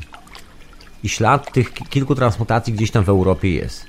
To jest ślad tych wszystkich tajemniczych mistyków, którzy się kręcili, bo co jakiś czas się pojawił jakiś mistyk, widzisz, bo to też ciekawa historia. Żaden z tych kolesi, jeżeli kojarzysz moją gadkę o Mesjaszach, o tym, że każdy z nas, z nas może być potencjalnym Mesjaszem, to w tamtych czasach każdy z tych alchemików, w zależności yy, gdzie był, był różnie nazywany. Jeżeli byłeś w tym momencie w Pradze i byłeś na przykład heretykiem i robiłeś te wszystkie eksperymenty u siebie w laboratorium, no to byłeś alchemikiem. Jeżeli natomiast mieszkałeś w dzielnicy żydowskiej, właściwie byłeś ortodoksyjnym Żydem, który studiował jakąś, wiesz, rabinistyczną kabałę, w ogóle, wiesz, kompletnie odjechanym jakiś kosmos dziwny, religijny, ale tam znajdowałeś odpowiedzi na swoje technologiczne pytania, jak dokonać transmutacji ze sobą i materią, to byłeś e, wtedy no poniekąd Mesjaszem, bo wiesz, tej religii jest ten e, status tego, wiesz, Mesjasza, który nadchodzi nieustannie. To jest człowiek, który wie więcej od pozostałych. Ma ten kawałek wiedzy. I właśnie go jak go odkryje, to zaczyna go głosić. Także tam jest taka opowieść właśnie o takim świętym mężu, bo to też nie zawsze jest nazywany Mesjasz. Często, żeby wiesz, nie ulegać żadnym pokusom, że komuś się ujmie z chwały tym szczególnie nieżyjącym już Mesjaszom, nazywano tych istniejących świętymi mężami, albo bardzo dobrymi mężami, albo mężami w wierze, wiesz, jakieś takie religijne, dewocjonalne nazwy. No ale zawsze oznaczało to samo, że facet był nieprzeciętnie prawy, no miał to swoją, swoją jazdę religijną, mniejszą lub większą, albo był heretykiem i nie miał żadnej, ale jakby jego prawość nie była w ogóle dyskutowana w jakikolwiek sposób i że oprócz tego, że jest, wiesz, laborantem i dyrektorem swojego laboratorium zarazem, to jeszcze jest nieprzeciętnie prawym człowiekiem, który wyrzekł się świata materialnego. Ma tylko tyle, ile potrzebuje. Jak się okazuje, potrafi leczyć, potrafi zrobić inne rzeczy i potrafi uczyć ludzi, jak sobie radzić z tymi wszystkimi rzeczami. Bo też y, ta alchemia w Pradze miała troszeczkę inny wymiar. Tam powstało coś w rodzaju takiej społeczności alchemików, mimo że każdy oczywiście walczył, walczył o swoje względy na dworze lokalnego cesarza, króla czy księcia itd., tak itd. Tak w całej Europie. Bo wiadomo, że indywidualność nie zaginęła. Wiemy to po zapiskach kilku alchemików w Europie, którzy mieli wręcz obsesję na, na punkcie zrobienia kariery. Akurat nie udało się. Tym się nie udało. Ale tak czy siak pomimo wszystko było dosyć spore community. Community na przykład nie istniało w Polsce, bo niestety Polska została podporządkowana jezuitom i była nawet propozycja, żeby Polska przyłączyła do wojny 30-letniej, no ale niestety Polska odmówiła, przechodząc na garnuszek Watykanu. I tak się jakoś okazało, że jeden z tych najlepszych alchemików, kiedy przyjechał do Polski na zaproszenie jednego z księciów, jakiegoś księcia Bolka czy jakoś tak, został przez niego porwany, zamknięty w celi, do końca życia tam trzymany, to zdaje się właśnie szczec w tej celi. Ponoć straszy do dzisiaj na zamku. Ja tam nie wiem. To kolejny chyba trzeba było sprawdzić odcinek pana samochodzika, może gdzieś tam. straszy. No właśnie. Hiperprzestrzeń. W radiu, na fali oczywiście. Przy szumie wentylatorów i komputerze. O właśnie, właśnie. Właśnie. Tymczasem, tymczasem, tymczasem. Oj, bo tu pytanie są tacy, którzy chcieliby wrócić na czat rady na fali. No, bo kiedyś zachowali się nieelegancko. Przypominam, że bany są dożywotnie, ale jest na to metoda. Jest na to metoda. Zawsze. Narodzić się jak Feniks z popiołów. Przybrać prawdziwą tożsamość. Nie udawać. Nie mieszać maili. Założyć jeszcze raz i bawić się jeszcze raz. I wtedy narodzić się jak Feniks z popiołów. To alchemiczne radio to też trzeba jak e, niczym faraon z legendarnej opowieści narodzić się z, z popiołów. Właśnie, ale wracając do tej naszej opowieści, wracając, wracając, wracając z powrotem do Pragi i tych wszystkich alchemicznych... No właśnie. A przede wszystkim wracając do Golema, bo to jest najciekawsza historia. To jest taka, no chyba najciekawsza metafora, moim zdaniem, i legenda, która się wiąże z tym, co znajduje się w Pradze. Jeżeli ktoś czytał Pana Samodzika, doskonale kojarzy dwie, ta, dwie połówki złamanego talizmanu. Właśnie tam, gdzie można znaleźć kamień filozoficzny. I na tych tabliczkach jest opisane, gdzie można to znaleźć. Właściwie, no tak, no jest to taka prawdziwa legenda. No troszeczkę w książce tam podkręcona, ale, ale jest coś takiego, że ślady, wskazówki do tego, jak to zrobić, zostały gdzieś ukryte. I wszyscy ci, zresztą już na czacie ktoś tam zauważył, że też tak podejrzewa, podejrzewał, że te zakony to tylko te sukienki tak dla przybrania, żeby dalej prowadzić poszukiwania naukowe, a żeby wiernych w oczy nie bolało, że są okłamywani, że za ich pieniądze robi się no właśnie coś innego. Takie oszustwo troszeczkę. W każdym razie zostawiamy oszustwa, wracamy do Pragi i Golema, przede wszystkim kamienia filozoficznego i opowieści o tym, że było jakieś złoto. Złoto na pewno musiało być, nie wiem kto je posiadał. Są legendy oczywiście o wielkim sk- skarbie templariuszy. Pan sam nosi templariusze, co by nie było. Panna Karen też poszukiwała skarbu templariuszy. No właśnie, kto oglądał film, ten wie. I kto czytał książkę, też wie. Ale wracając, wracając do templariuszy. Wielkie skarby zakonu różokrzyżowców. Nigdy nie znalezione, ale z wielkimi skarbami wiadomo tylko tyle, że oczywiście powstało państwo pod tytułem Szwajcaria, które nagle z pasterzy owiec w ciągu 10 lat stało się potężnym królestwem, które prowadziło największe transakcje bankowe w swojej okolicy oraz, najważniejsze, miało takie rycerstwo, jakiego nie miało żadne, y, żadne inne królestwo w Europie. Także próba wejścia tam przez króla, króla Francji skończyła się tym, że nagle zamiast pastuchów po drugiej stronie pola stanęła najcięższa zbrojna jazda w Europie, no i zmiotła francuskiego króla w trymiga, także ten już nigdy więcej nie próbował wracać do, Szwecji, do Szwajcarii. I tak oto powstała niezależna Szwajcaria, która oddelegowała mieszkańców jednej wioski na posługę do Watykanu, żeby tam y, na posługę tam tam jest jakaś legenda z tym, że ktoś uratował życie papieżowi, czy jakoś tak. I don't know. Anyway, mają swoje drzwi, swoje plecy, wiesz, swój bank też tam ustawiony. Wszyscy są doskonale dogadani. No ale widzisz, jak na ironię, Szwajcaria nie jest jakimś tam katolickim krajem. Właśnie. No właśnie, poza może paroma tam wioskami katolickimi z y, jakimś tam innym, nie wiem, włoskim kantonie. To nie jest za bardzo tak, że to wiesz, poszło w tą stronę. Nic z tych rzeczy, ale wiedza jest. Bo przecież wszystkie te bractwa krzyżowe, a później masoneria, bankierzy i tak dalej, już to też ciągnie się ciągle nieustannie. Ale wracając do Golema, w Golemie jest ciekawa rzecz, która jest związana też z legendami dookoła alchemii, w ogóle dookoła tego, kim jest właściwie alchemik, poniekąd w tym całym procesie powstawania kamienia filozoficznego, tego, że je- jesteśmy stwórcami całej materii na świecie, bo tego się tyczy cała historia. I w kosmosie też, to my jesteśmy bogi i boginie. Pozdrawiam cię, boginio. Ciebie Bogu też Cię pozdrawiam. Namaste. Widzisz, w niektórych językach funkcjonuje normalnie do dzisiaj i nie jest to żadną, że tak powiem, o, nie wiem, tajemnicą, ekstrawagancją e, słowną. Mówi się namaste. Mój Bóg w Ciebie pozdrawia Twojego.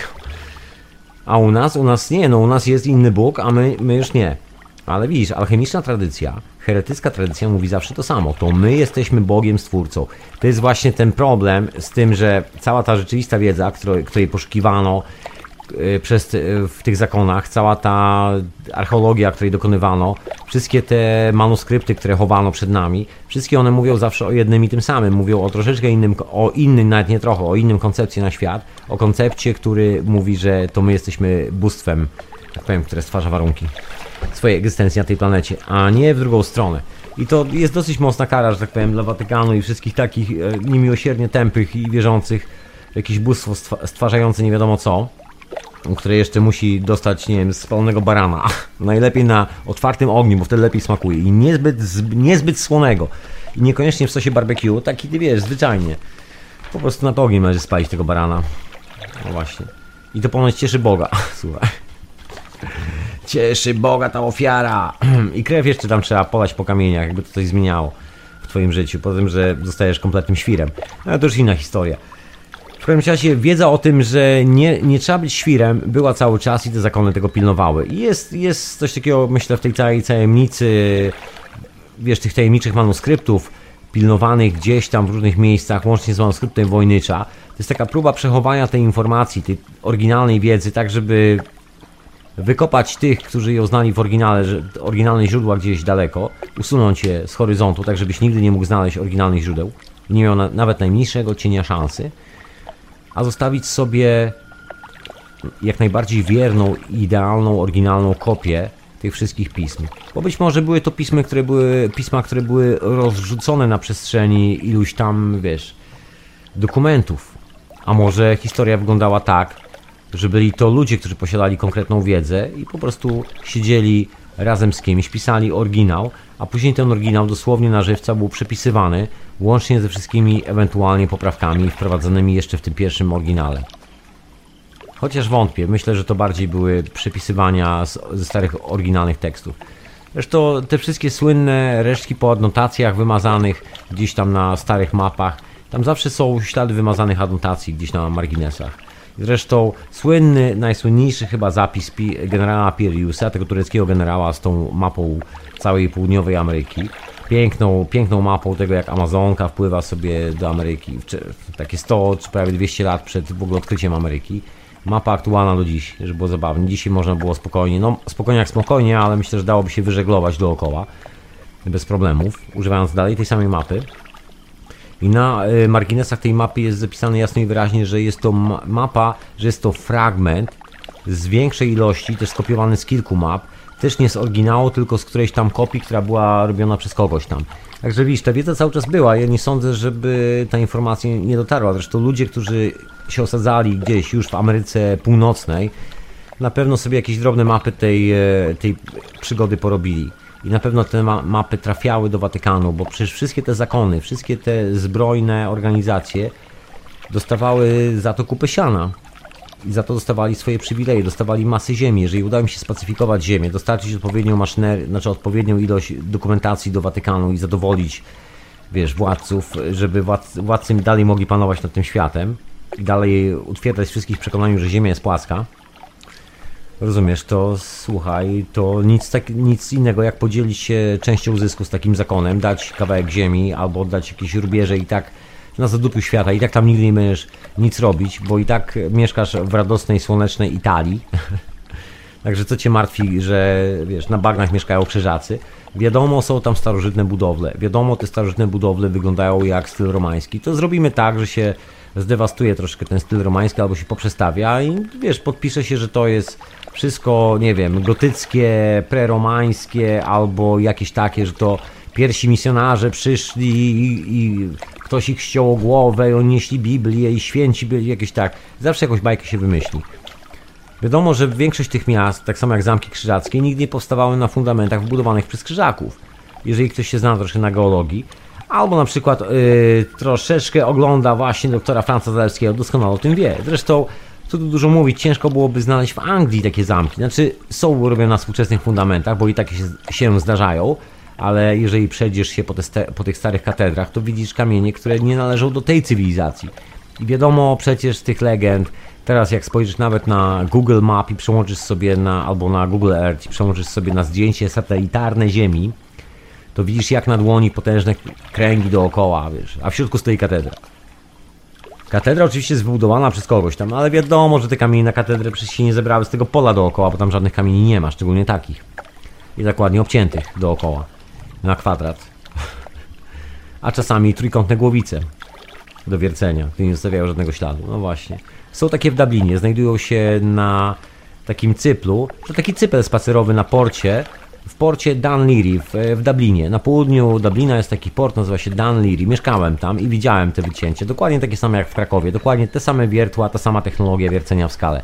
W Dublinie, w Dunleary się znajduje, jakby ktoś szukał jeszcze drugich takich śladów na świecie. Poza Krakowem oczywiście. I prawdopodobnie kamieniami, bo te ślady na kamieniach, fundamentach Malborka zostały, nie tylko zdaje się. Także wiedza o tej starożytnej cywilizacji musiała być to chyba większa niż wiedza o złocie, bo człowieku, jeżeli budujesz swoją chatę na fundamentach potężnej cywilizacji i wiesz, że nie jesteś w stanie nawet piernąć, że tak powiem, w ten kamyk, żeby zmusić go do, wiesz, nawet wyprostowania jednej krawędzi w ten sposób, a tu ktoś przed tobą wybudował, to wiadomo, że jesteś na tropie wielkiej tajemnicy. Jeżeli, że, że jeżeli tą tajemnicę odkryjesz, to będziesz mieć władzę permanentną nad wszystkimi tymi dookoła wszystkimi tak zwanymi tłukami, wierzącymi w Boga i tak dalej, i tak dalej. Ale wiadomo, że ty nie możesz wierzyć w Boga, bo ta wiara cię, że tak powiem, dyskwalifikuje na starcie. To tak jak ruszyć e, na poszukiwania, nie wiem, tajemnicy skarbu templariuszy, nie wierząc w to, że jakikolwiek skarb istnieje, z tego powodu, że nie wierzysz w to, że skarb istnieje, zostać na kanapie w domu i oglądać mecz w telewizji. Rozumiesz, to jest dokładnie na tej zasadzie. To musisz naprawdę w to wierzyć, żeby zacząć tego szukać. A wiadomo, że cała y, fundamentalna religia dookoła jasno i wyraźnie mówi, to są czary, to są czary mary, to nie istnieje. Powstaje nauka, która mówi, to nie istnieje. Ale dziwnym trafem, słuchaj, naukowcy, wiesz, światli ludzie, politycy i biznesmeni, wszyscy, którzy żyją z, z rozwoju technologii, zakładając te fabryki, produkując te przedmioty, patent, będąc właścicielami tych patentów itd., itd., uczestniczą w dziwnych, tajnych lożach, dziwnych, tajnych organizacjach, które właśnie chociaż współpracują doskonale z Watykanem, co zawsze jest takim, takim troszkę przytyczkiem w nos dla wielu takich teoretyków, spisków czy tego typu dżentelmenów, przynajmniej tak mówiących o sobie. Oni zawsze mają z tym problem, że jak to możliwe, że oni ze sobą współpracują, skoro są wrogami. Doktrynalnie są wrogami, tylko jako doktryny, ponieważ nie mogą reprezentować tej samej doktryny, którą reprezentuje Kościół katolicki. Gdyby jakikolwiek alchemik przyjął doktrynę istnienia jakiegokolwiek Boga Stwórcy, to w tym momencie, znaczy poza sobą, jako, jako integralną częścią uniwersum, to w tym momencie w życiu nie przeprowadziłby żadnej e, transmutacji alchemicznej na podstawowym poziomie rozbijania czegoś do nanocząsteczek, bo w tym momencie zaprzeczyłby faktowi istnienia tego bóstwa jako monopolu na stwarzanie życia albo, albo coś w tym stylu. Także musisz zanegować takie rozwiązanie logiczne, żeby twoja głowa była w innym miejscu, żebyś zaczął widzieć troszeczkę inne rzeczy, żebyś zaczął widzieć, dlaczego motylek sobie lata i że nie jest to do końca tylko i wyłącznie aerodynamika, że jest troszkę więcej zjawisk dookoła w, w tym całym zamieszaniu, dlaczego drzewo, drzewo rośnie do góry, a jabłka na przykład spadają w pewnym momencie na dół. Jak to jest, że jabłko, które waży, wiesz, parę gram, spada sobie na dół, a drzewo, które rośnie tonę, to, tony po prostu i zawiera tony wody w środku, rośnie ciągle do góry i nie chce spadać w dół. Rozumiesz, to trzeba odrzucić y, instytucję bóstwa wszechwiedzącego, którego ty nie rozumiesz. Bo w tym momencie twój job, twoja robota polega na tym, że musisz dokonać tej transmutacji, a transmutacja to jest zrozumienie wszystkich procesów. O tym mówi właśnie Kabalion, że w pewnym momencie jak już tak odjedziesz, jak już połączysz wszystkie rzeczy ze sobą samym, na, nie wiem, narodzisz sobie dzieci, na, narobisz sobie dzieci z jakąś dobrą kobietą, wychowasz je, one będą szczęśliwe w życiu, nie zhańbisz się wiesz, zrobieniem krzywdy drugiemu człowiekowi, będziesz wiernie, słuchaj, oddawał wszystko swojej społeczności i był, był częścią boskiego planu. Nie wyznawcą Boga, ale częścią boskiego planu. To jest troszeczkę coś innego. Niby taki drobiazg, ale widzisz, ten drobiazg zmienia wiele bo ten drobiazg oznacza, że to ty jesteś częścią Boga. I w tym momencie zostajesz tak zwanym świętym mężem, de dedykujesz się czytaniu i dealowaniu tylko i wyłącznie z tymi pismami świętymi, po to, żeby twoja społeczność się mogła zaakceptować i nie powiesiła na pierwszej suchej gałęzi, no musisz stać się ortodoksą religijnym według ich wierzeń. I to, to samo rozwiązanie, które wprowadziła pierwsza jakby ortodoksja w judaizmie i w wielu innych schizmach, dewocjach, tak żeby schować wiedzę, żeby wiedza była zakopana pod rytua rytuałami religijnymi. Że wiesz, widzisz jak szklanki latają w powietrzu i widzisz kolesia, który mówi ci robię to siłą swojej woli, ale ktoś nie, nie powiedział, że tam ma specjalne urządzenie i że też możesz to robić. I zajmie to pół godziny i robisz jeszcze lepszy numer niż on. Tego ci nie powie, ale widzisz, sprzedaje ci istnienie Boga. I na tym polega cały, cały numer, że zachowano dla siebie w hermetycznych szkołach. Część tej matematyki i tak dalej, to przetrwało właśnie w tych arabskich tekstach, które gdzieś tam tłumaczyły te manuskrypty greckie. I to później wróciło do Europy. Zresztą to było właśnie przyczynkiem wojny 30-letniej, co by dużo nie mówić. I to było przyczynkiem w ogóle powstania jakichkolwiek zakonów, które powstały jeszcze grubo przed wojną 30-letnią w Europie i sklejenia się zakonów właśnie z Watykanem, ponieważ no, po, pojawiła się mocna konkurencja, Watykan miał część historii tutaj, i wiesz, jak ukradłeś troszeczkę złotych dukatów gdzieś tam w Arabii, przyjeżdżałeś do Watykanu, no to nagle Watykan albo ktoś tam był szefem, mógł stwierdzić Słyszałem, że słabo się prowadziłeś, kiedy byłeś w Arabii. Słyszałem, chłopie, z tymi rozchełstanymi arabskimi chłopkami. Słyszałem, że plułeś na krzyż Pana, chłopie, no i słyszałem, że bluźnisz wzywając imię Bachometa. Tak słyszałem, słuchaj, no aresztować go. Muszę cię spalić, przepraszam cię bardzo, muszę cię spalić, po prostu, jak się okazuje, zgrzeszyłeś przeciwko wierze. Y, nie zapłacę ci za twoje pucharki, te złote, które przywiozłeś. Wezmę to jako zapłatę, zapłatę dla pana. Równowartość, no nie spłacisz tych swoich grzechów, ale, ale może, może tortury będą lekkie dzięki temu, troszeczkę lżejsze. I tak to wyglądało, także koleś nie mieli innej opcji. To była taka rzeźnicka opcja pod tytułem jadę po to, żeby po prostu orać, no, orać do gołej krwi i przywieźć jak najwięcej złota, jak mi się uda. Cenę Rzym, Portugalii, Hiszpania zapłaciły za to straszną, bo właściwie te trzy kraje, te, te trzy kraje, które najwięcej i najmocniej partycypowały w, w podbijaniu nowego świata doprowadziły bardzo szybciutko do potężnej inflacji, ponieważ nagle się okazało, że przy ilość przywiezionego złota z Ameryki Południowej jest tak potężna, że wyrzucono natychmiast na rynek przez e, chciwych króli i królowe, które od razu chciały kupować sobie armię i od razu wbijać do innych krajów, spowodowało, że po prostu tak spadła cena tego złota w Europie, że właściwie nie za bardzo się liczyło. Srebro się bardziej liczyło w, niż złoto. Wiele królestw, właściwie te wszystkie najpotężniejsze królestwa, które miały skarbce wypchane złotami, łącznie z królestwem Francji, nagle okazało się wielkimi bankrutami. W ciągu dosłownie tam paru miesięcy, kilka tam klipów z potężną ilością złota przypłynęło. I bankrutami stało się właśnie nie tyle z powodu tego, że, że, że całe złoto już wywieziono z Ameryki Południowej, bo to nie było powodem, tylko sama świadomość tego, że, że z Ameryki dopiero wywieziono być może 1% tego złota, a tam jeszcze jest drugie 99 albo 999% tego złota więcej. Także stosując e, szacunek tak zwanych poniesionych strat, zysków oraz kosztów okazało się, że złoto nie ma żadnej wartości i nastąpiła potężna inflacja w Europie. Bo wiele królestw łącznie z Watykanem od razu zbankrutowało w tym momencie. Takie historie się działy, słuchaj. O tym się nie mówi oczywiście, bo wiesz, tam historia jest taka, że nic się niby nie działo. Ale no, bo to, bo to też nie jest taka historia, że jest się specjalnie czym chwalić właściwie. Historia ekonomii, współczesnej ekonomii i, i, jak się mówi, nie bankierstwa, banksterstwa właściwie powinien powiedzieć, bankowości, to właściwie historia nieustannych porażek i, i zgliszczy. Nigdy nie było inaczej, słuchaj. Poważnie. Jeszcze to był właśnie ten moment, kiedy nagle te królestwa, właśnie nagle właśnie te niemieckie księstwa, w ogóle niezrzeszone, te zawsze pod butem Watykanu, nagle dostały więcej pary. Nagle się okazało, że mogą podskoczyć, bo wiesz, silne kraje, silne w katolicką wiarę i rycerstwo nagle zniknęły. Trzeba było wysłać rycerstwo na drugi kontynent, żeby robiło tam masowe rzezie. W Europie zostało już niewielu.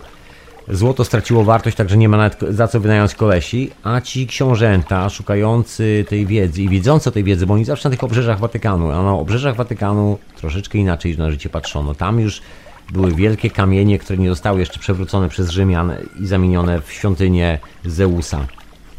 I te kamienie, takie tu w Anglii, sobie stały w polu i wszyscy doskonale widzieli, że świat się nie zaczął ani tydzień temu, ani 100 lat temu, ani 1000 lat temu, ani nawet 10 tysięcy lat temu. Świat zaczął się bardzo, bardzo dawno temu, nikt nie wie jak temu i jesteśmy tu od nie wiadomo kiedy i potrafimy dużo rzeczy, bo... No właśnie. Bo to jest ta brakująca wyrwa w naszej wiedzy pomiędzy tymi dżentelmenami, którzy stawiali te wszystkie kamienie w oryginale i cieli je na te oryginalne kształty, te kamienie, które są tam właśnie w fundamentach, na przykład w zamku w Malborku, a nami. I to jest taka ciekawostka. A sobie myślę, że pewnego dnia ktoś się powinien pokusić, może nawet będę ja, o kolejny odcinek, napisać nawet książkę właśnie, książkę, taką oryginalną książkę dla, no może troszkę już starszej młodzieży. Hmm. Możesz bez milicji obywatelskiej, bez harcerzy, a tak połączyć te dwa wątki. Kamień filozoficzny z Pragi, właśnie te poszukiwania, ten kabalion, który ponoć pozwolił stworzyć tą tajemniczą strukturę, która dawała możliwość robienia złota, robienia życia i wokół w ogóle tego, tej legendy powstało ponoć to, to całe community, ta cała społeczność żydowska właśnie alchemików tam właśnie w Pradze. Niby nic wielkiego, a wiesz, kilka rzeczy potrafili robić ponoć. Ponoć, ale to legenda, także nie wiemy do końca tego złota nikt nie odnalazł. Ponoć e, ślady legendy wiolą, dalej gdzieś do skarbu, który tam się znajduje. Skarbu, e, jak dokonać transmutacji, bo nie chodzi o złoto, które zostało gdzieś zakopane. To bardziej właśnie może jakieś rycerstwo sobie gdzieś coś zakopało, jakieś dukaty. To chodzi o ten tajemniczy skarb, jak to zrobić, jak ten kamień filozoficzny wyprodukować, albo jak go znaleźć, jeżeli on już gdzieś jest. Bo ten kamień ma jedną też ciekawą cechę ten, kto go weźmie do ręki, automatycznie staje się jego właścicielem. Bo on zmienia swojego właściciela i dlatego też podejrzewam ta legenda jest taka żywa, ponieważ jest to urządzenie, które w przeciwieństwie do arki przymierza nie wymaga zakładania na siebie specjalnego kubraczka i przygotowywania się w niesamowity sposób po to, żeby później ryzykować, że w ciągu 3 sekund wyparujemy gdzieś w kosmos, próbując obsłużyć dziwne urządzenie. Kamień filozoficzny, przynajmniej legenda, która jest dookoła niego, mówi o tym, że każdy, kto go znajdzie, automatycznie staje się jego właścicielem. To tak jak, właśnie bo kamień filozoficzny ma swój odpowiednik na Bliskim Wschodzie i to się nazywa lampa Aladyna. A właśnie. Tylko, że widzisz, lampa Aladyna jest o tyle fajnie, że tam już Aladyn wyskakuje jest gotowy. Z reguły ma trzy życzenia. Ale wiesz, zawsze trzecie życzenie może być chcę, żebyś do końca mojej obecności na tej planecie, w tym fizycznym ciele i w ogóle do końca naszej znajomości przede wszystkim w całym kosmosie spełniał zawsze moje życzenia. I teraz jeżeli wypowiesz takie życzenie, że do końca naszej znajomości musisz spełniać moje życzenia i nie mogę stracić pamięci i zawsze jesteśmy przyjaciółmi. Albo moje pierwsze życzenie, od dzisiaj zawsze jesteśmy przyjaciółmi to Jean nie mógł cię opuścić na przykład. Wiesz, to słynne pytania, pytania do Gina, że zawsze trzeba było zadać bardzo precyzyjne pytanie, bo nieprecyzyjne pytanie nieskładne logicznie powodowało, że Jean urywał ci głowę i sikał do twojej szyi z no właśnie z ironicznym uśmiechem na twarzy. Był brutalny w każdym razie w takich sytuacjach. Także z kamieniem filozoficznym jest podobna historia. Ale z tą różnicą, że kamień filozoficzny działa cały czas. I właścicielem jest każdy, kto go znajdzie dopóki nie znajdzie go kolejna osoba. Także przechodnia, pochodnia. I chyba to stoi za, za tym wielkim sukcesem te, tego zjawiska. Że tylu ludzi się chyba w tej części Europy ugoniało za tym kamieniem filozoficznym. Ja myślę, że sobie można podzielić świat właśnie na takie miejsca. Gdzieś we Francji albo nie wiem, no, na Nowym Świecie, gdzieś być może właśnie na Wyspie Dębów, kto wie. Gdzieś być może tu gdzieś w Anglii na tak zwanym zachodzie, gdzieś ktoś może schował Arkę Przymierza albo, albo Święty Graal, a Święty Graal, albo jeżeli nie tam, to może gdzieś we Francji jeszcze jest, może gdzieś jakaś Jerozolima. A gdzie może być, e, gdzie może być ów legendarny kamień filozoficzny, jak nie w Pradze, jak gdzieś na rubieżach Europy, gdzieś schowany za zaginioną cywilizacją, zagubionym językiem, bo przecież jeżeli Głagolica i w ogóle była jakakolwiek kultura, która obsługiwała Głagolicę, to kto na, jako pierwszy trafił na tą kulturę? Jak nie pierwsze zakony rycerskie, które zostały wysłane przez Watykan. Kto pierwszy zapisał to na swoich manuskryptach? Kto pierwszy yy, gdzieś to utrwalił na raportach wysłanych do Watykanu? Prawdopodobnie właśnie ci rycerze. Być może, tak mi się wydaje.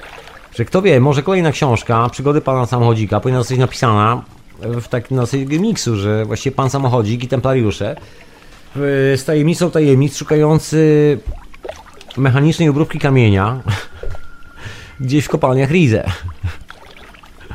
Rozumiesz, może właśnie o to chodzi.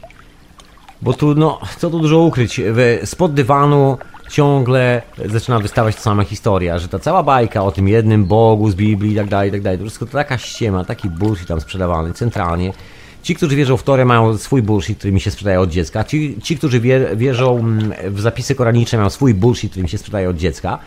A to wszystko po to, żeby gdzieś, żeby gdzieś zachować, gdzieś pod tym dywanem dla siebie i może gdzieś e, do, nawet zdobyć tą wiedzę i zmitrężyć ją na jeszcze większe bogactwa i jeszcze większą władzę nad światem, bo wiadomo, że wiadomo, że każdy z nas jest, na to wygląda, bohaterem e, swojego całego kosmosu, bohaterem stworzenia w ogóle w całym swoim kosmosie, uniwersum.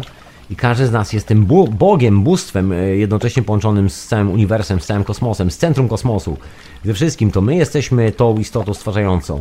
Zresztą stąd te przesłanki do używania tych symboli, słuchaj, między innymi słynne trzecie oko.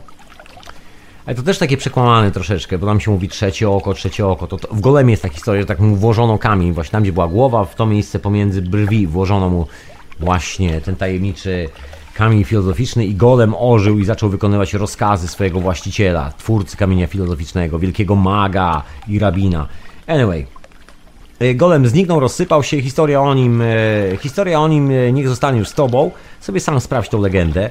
Jest na internecie masa opowieści, jest w ogóle piękna taka czarno-biała chyba bajka czeska nakręcona w latach chyba 60 czy jakoś tak, czechosłowackiej produkcji jeszcze na ten temat. Piękna legenda. Nie chcę ci psuć zabawy, dlatego nie opowiadam ci tych wszystkich legend do końca, tylko zostawiam ci jak w pół kroku i w pół słowa. Ale widzisz, ta historia z szyszynką, z trzecim okiem i tak dalej, teraz eksploatowana w taki naprawdę ekstremalnie, no może być głupi sposób troszeczkę, bo wszyscy szukają tego trzeciego oka, że to trzecie oko, ja muszę tym trzecim okiem widzieć świat, będę teraz trenował, warsztaty trzeciego oka zrobię, po prostu za za pół tysiąca funtów e, weekendowe zakłady trzeciego oka, że odkrywasz swoje trzecie oko i rozumiesz, wychodzisz przez te trzecie oko. Nie żartuję sobie cynicznie ze wszystkich e, cwaniaków. Trzecie oko to, to nie do końca, bo to trzecie oko to, to jest taki współczesny mit, który się pojawił. W rzeczywistości właśnie jest, jest inna historia z tym związana. Mamy taki nerw, który się ciągnie z, ze środka naszego mózgu prosto do tego miejsca, gdzie zaczyna się nasada nosa. Nie jest to bynajmniej trzecie oko, jest to po prostu un, unerwienie całej naszej twarzy, którą, e, którą wiesz, mówimy, rozmawiamy i tak dalej, i tak dalej, ges- gestykulujemy, całe te emocjonalne połączenie. No widzisz, a częścią tego emocjonalnego połączenia, tego jak się wyrażamy emocjonalnie, jest związana z tą drogą alchemika, z, z tym opisem, jak się tworzy kamień filozoficzny, że twoje emocjonalne sprawy, to jak się czujesz sam ze sobą, musi być bardzo mocno poukładane. Ty musisz być bardzo, że tak powiem, rozsądnym dżentelmenem, którego rozsądek jest w ogóle niedyskutowalny w twojej społeczności. I na dodatek musisz być ekstremalnie transparentny. Każdy, dosłownie każdy, kto mieszka w twojej wiosce, każdy musi wierzyć na tyle w ciebie, żeby za ciebie ręczyć na przykład swoim majątkiem. Ty jesteś w ogóle postacią krystaliczną. I to jest taka w ogóle ciekawostka z tym związana. Może dlatego stąd się wziął pomysł na trzecie oko. W legendzie o golemie jest właśnie wkładanie tej istocie z gliny kamienia dokładnie w to miejsce. Tam się znajduje to coś, co ożywia. Ten moment pomiędzy dwoma oczami, które są naszym reaktorem, który patrzy na e, jednym i drugim, który patrzy na świat i przyjmuje te dane. I pomiędzy tym reaktorem się dzieje ta reakcja niesamowita. Przynajmniej tak mówi ta alchemiczna legenda troszeczkę. I to jest w ogóle taka ciekawa historia. Bynajmniej nie jest to związane z trzecim okiem, tak zwanym, bo trzecie oko w naszym mózgu fizycznie, ten kawałek, który, który jest tak właśnie sformowany fizycznie jak nasze, nasze oko, jest e, tą samą tkanką, dlatego jest często właśnie nazwany właśnie trzecim okiem, znajduje się z tyłu naszej głowy i gdybym chciał spojrzeć na świat swoim trzecim okiem, to widziałbym wszystko jak w lusterku wstecznym. Rozumiesz? Na tym polega numer. To nie chodzi o to trzecie oko. Ja myślę, że to jest dalej pokłosie tej legendy, tej alchemicznej legendy, że, że patrzysz tym niewidocznym ciałem, bo cała mowa, wiesz, we wszystkich tych opowieściach hermetycznych i heretyckich jest cały czas o tym samym, że my tylko stwarzamy tutaj samych siebie. Taki wielki alchemik, słuchaj, to się pojawia i znika. I takim wielkim alchemikiem ponoć właśnie był Saint-Germain. I ponoć dalej jest. Ja oczywiście nigdy nie spotkałem Saint-Germain. Jeszcze o tym nic nie wiem. Jeżeli spotkam kiedykolwiek Saint-Germain, Monsieur, if you wanna meet someday, in somehow, will invite you. Trr some chat. Tak mogę powiedzieć. E, Czyli zapraszam Cię serdecznie, jeżeli jesteś gdzieś tutaj Saint-Germain w okolicy na jakąś rozmowę ze mną. Chętnie Cię poznam, e, Monsieur. Jeżeli masz chwilę czasu, zapraszam na doskonałą kawę do siebie. W jakikolwiek sposób. Ponoć pojawiasz się i znikasz. No właśnie, ci alchemicy pojawiają się i znikają. Jest, jest taka ciekawa historia. Ja nie wiem na ile jest to historia, którą sobie gdzieś tam po drodze wymyśliłem w głowie, wiesz, czytając dużo różnych opowieści, bo czasami jest tak, że wiesz, tu usłyszysz jedno, tam drugie i czasami sklejasz w głowie coś, co nigdy nie istniało. Ale gdzieś mi się obiło uszy, albo już sobie wymyśliłem, ale chyba obiło mi się uszy. Sprawdź to, sprawdź jak będziesz miał okazję.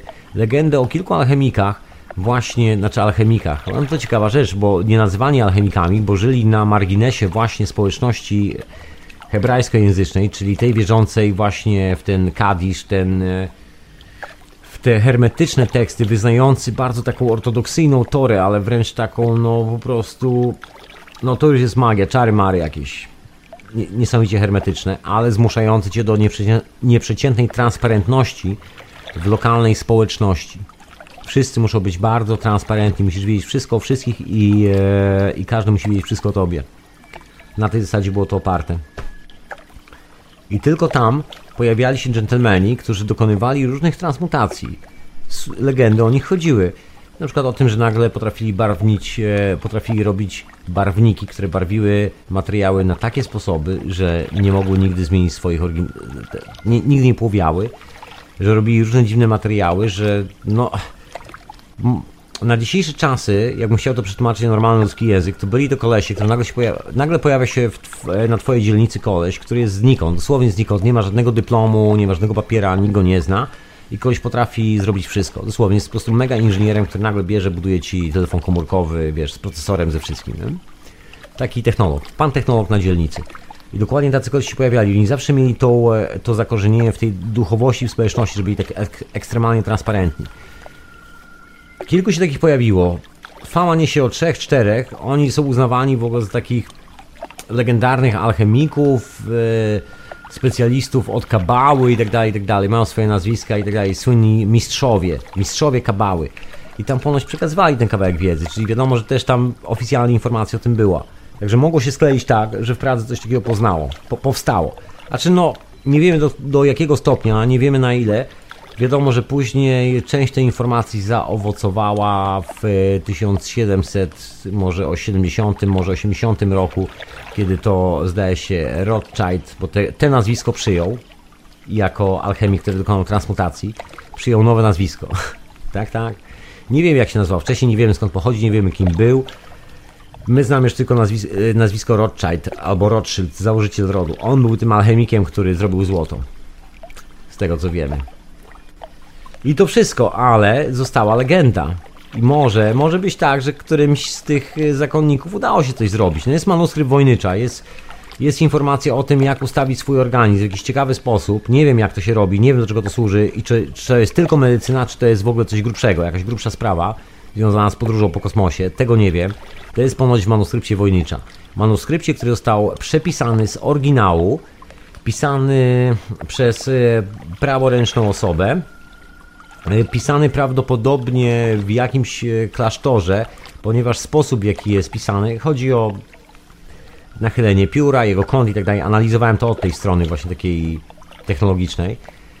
Wskazuje na to, że został, że był pisany na takim specyficznym stole. Musisz mieć specyficznie ustawioną rękę, chodzi o kąt ścięcia pióra, bo to się pisze gęsim piórem, które jest odpowiednio ścinane i tak dalej, i tak dalej. I generalnie widzisz, że to jest taka specjalna ława, w której jest wmontowany kała, kałamarz w rogu tej ławy. Także zawsze sięgasz do kałamarza. I też tekst był pisany, kartka była, teksty były pisane na pojedynczych kartach, czyli za, za, każdym razem karta była na przykład obkręcana dookoła. To nie było rysowane w cały czas tej samej linii, tej samej pozycji. Jeżeli są rysunki, gdzie jest tekst, do, no, który jest zakręcony w spirale, to cała kartka była e, systematycznie obracana cały czas podczas pisania w spirale, tak żeby tekst idealnie nadążył za tym, e, za, za tym pomysłem. Tak został napisany właśnie kobiecą ręką przepisany manuskrypt Wojnycza. Co zawiera, nie wiemy. Tajemnic jest masę. Czy to ma coś wspólnego z templariuszami? I don't know. Fajnie było jak miało. Może było książkę napisać. Pan samochodzik, wiesz, templariusze z manuskriptem Wojnycza w Pradze w ogóle i jeszcze tajemnicę Rizę. Czarno-biały film bym jeszcze do tego zrobił. A co? Sprawdźmy, co w ogóle z tą symboliką, o której tak ciągle wspominam i nie mogę dojechać do końca tego tematu. Symboliką, która powstała, bo dla mnie jest to sprawa związana z moją wręcz obsesyjną obsesyjną obsesją na punkcie obsesji z Egiptem i tymi starszymi rzeczami, które właśnie na podstawie których my nazywamy coś Egiptem, bo tam jest troszkę więcej starszych rzeczy, bo Egipcjanie to to już jest takie trochę, tam jeszcze więcej rzeczy się działo wcześniej. Anyway, wracając do tych symboli, bo jest jeden symbol, który jest wszędzie na świecie, słuchaj, wszędzie na świecie, naprawdę, wszędzie. To nie jest tak, że znajdziesz gdzieś miejsce, gdzie tego symbolu nie ma. On jest w Europie Wschodniej, gdzieś nawet znajdowany na Ukrainie, zdaje się. W kilku innych miejscach na kamykach w Skandynawii jest znajdowany, jest znajdowany na wschodzie, bliskim, dalekim, jest znajdowany nawet w Australii, jest znajdowany w Ameryce Południowej, Północnej. Słuchaj, w Australii też. Uch, w wielu miejscach jest znajdowany i przede wszystkim e, taką najczystszą formę geometryczną przyjął w Egipcie. Jest to oko to nieustanny rysunek oka, często w piramidzie, oko Ra, oko Stwórcy. Rozumiesz, to jest ta koncepcja, o której nikt nam nigdy nie chciał powiedzieć, nikt nigdy nie, nie chciał tego forsować, dalej nie, nie, niechętnie to forsuje, bo wiesz, dla miłośników tematów starożytnych cywilizacji ulubionym czasami wątkiem jest to, że przylecieli kosmici i nas, kurde, genetycznie zrobili jest jakaś wojna w kosmosie, wiesz, nie wiadomo co, po prostu dla kolejnych są to reptilianie, wiesz, dla kolejnych jest to jeszcze większy odlot. Rozumiesz, każdy ma swoje odloty. I nikt nie chce zaakceptować prostego faktu, że to my jesteśmy stwórcami tej rzeczywistości. I że właśnie ten punkt, to trzecie oko tak zwane, w cudzysłowie trzecie oko, bo to jest tylko i wyłącznie emocjonalne trzecie oko, punkt, który się, wiesz, montuje w polu, o czym alchemicy mówią i tak dalej, to wiesz, kamień filozoficzny, to ta interakcja, która powstaje wtedy, tak to można chyba nazwać, z tym, że dokonuje się transmutacji, operujemy mocami, którymi normalnie, normalnie się nie operuje, przynajmniej tak na co dzień, czyli tymi mocami, przed którymi chronił się człowiek, zakładając na przykład kubraczek, próbując ob, y, obsłużyć Arkę Przymierza, jak w tych starych judaistycznych tekstach gdzieś tam zapisano, że bez tego to nie za bardzo, to tutaj jest trochę inna sprawa. Z kamieniem filozoficznym alchemik, ten prawy men, co ja mówię, prawy men, taka mieszanka językowa, prawy men, good man, tak właśnie, prawy człowiek był częścią tego kamienia filozoficznego i on potrafił go używać. Chociaż jak już go stworzył, to właściwie ponoć każdy mógł, mógł go użyć. Chociaż legendy mówią, że w ręku szaleńca mógł tego szaleńca doprowadzić do zagłady. Kto wie. No ale legendy zawsze mówią takie rzeczy, bo to właściwie nic, in, nic nowego. Szaleniec zawsze sam w pewnym momencie doprowadza się do zagłady. To nieustają, yy, nieodłączna kolej rzeczy. W każdym razie wracając do tego kamienia filozoficznego, był on dokładnie w tym miejscu i też w wielu kulturach, w wielu miejscach to ten kawałek naszej czaszce jest oznaczany w jakikolwiek sposób, czy kropka, czy cokolwiek. Opowieści na ten temat jest masa, wiesz, trzecie oko i tak dalej, i tak dalej. Ale w rzeczywistości czym jest to trzecie oko? To jest tylko, wiesz, punkt percepcji rzeczywistości. Normalny punkt percepcji nazywa się jeden lewe oko, drugi punkt nazywa się prawe oko, pozostałe nazywa się ręce, nogi i tak dalej, i tak dalej. To tylko kwestia odbierania rzeczywistości, odbierania percepcji tego, co tworzymy dookoła. Jeżeli coś narysujesz na kartce, widzisz to własnym okiem. Jeżeli tworzysz związek, relacje z ludźmi, widzisz tych ludzi własnym okiem.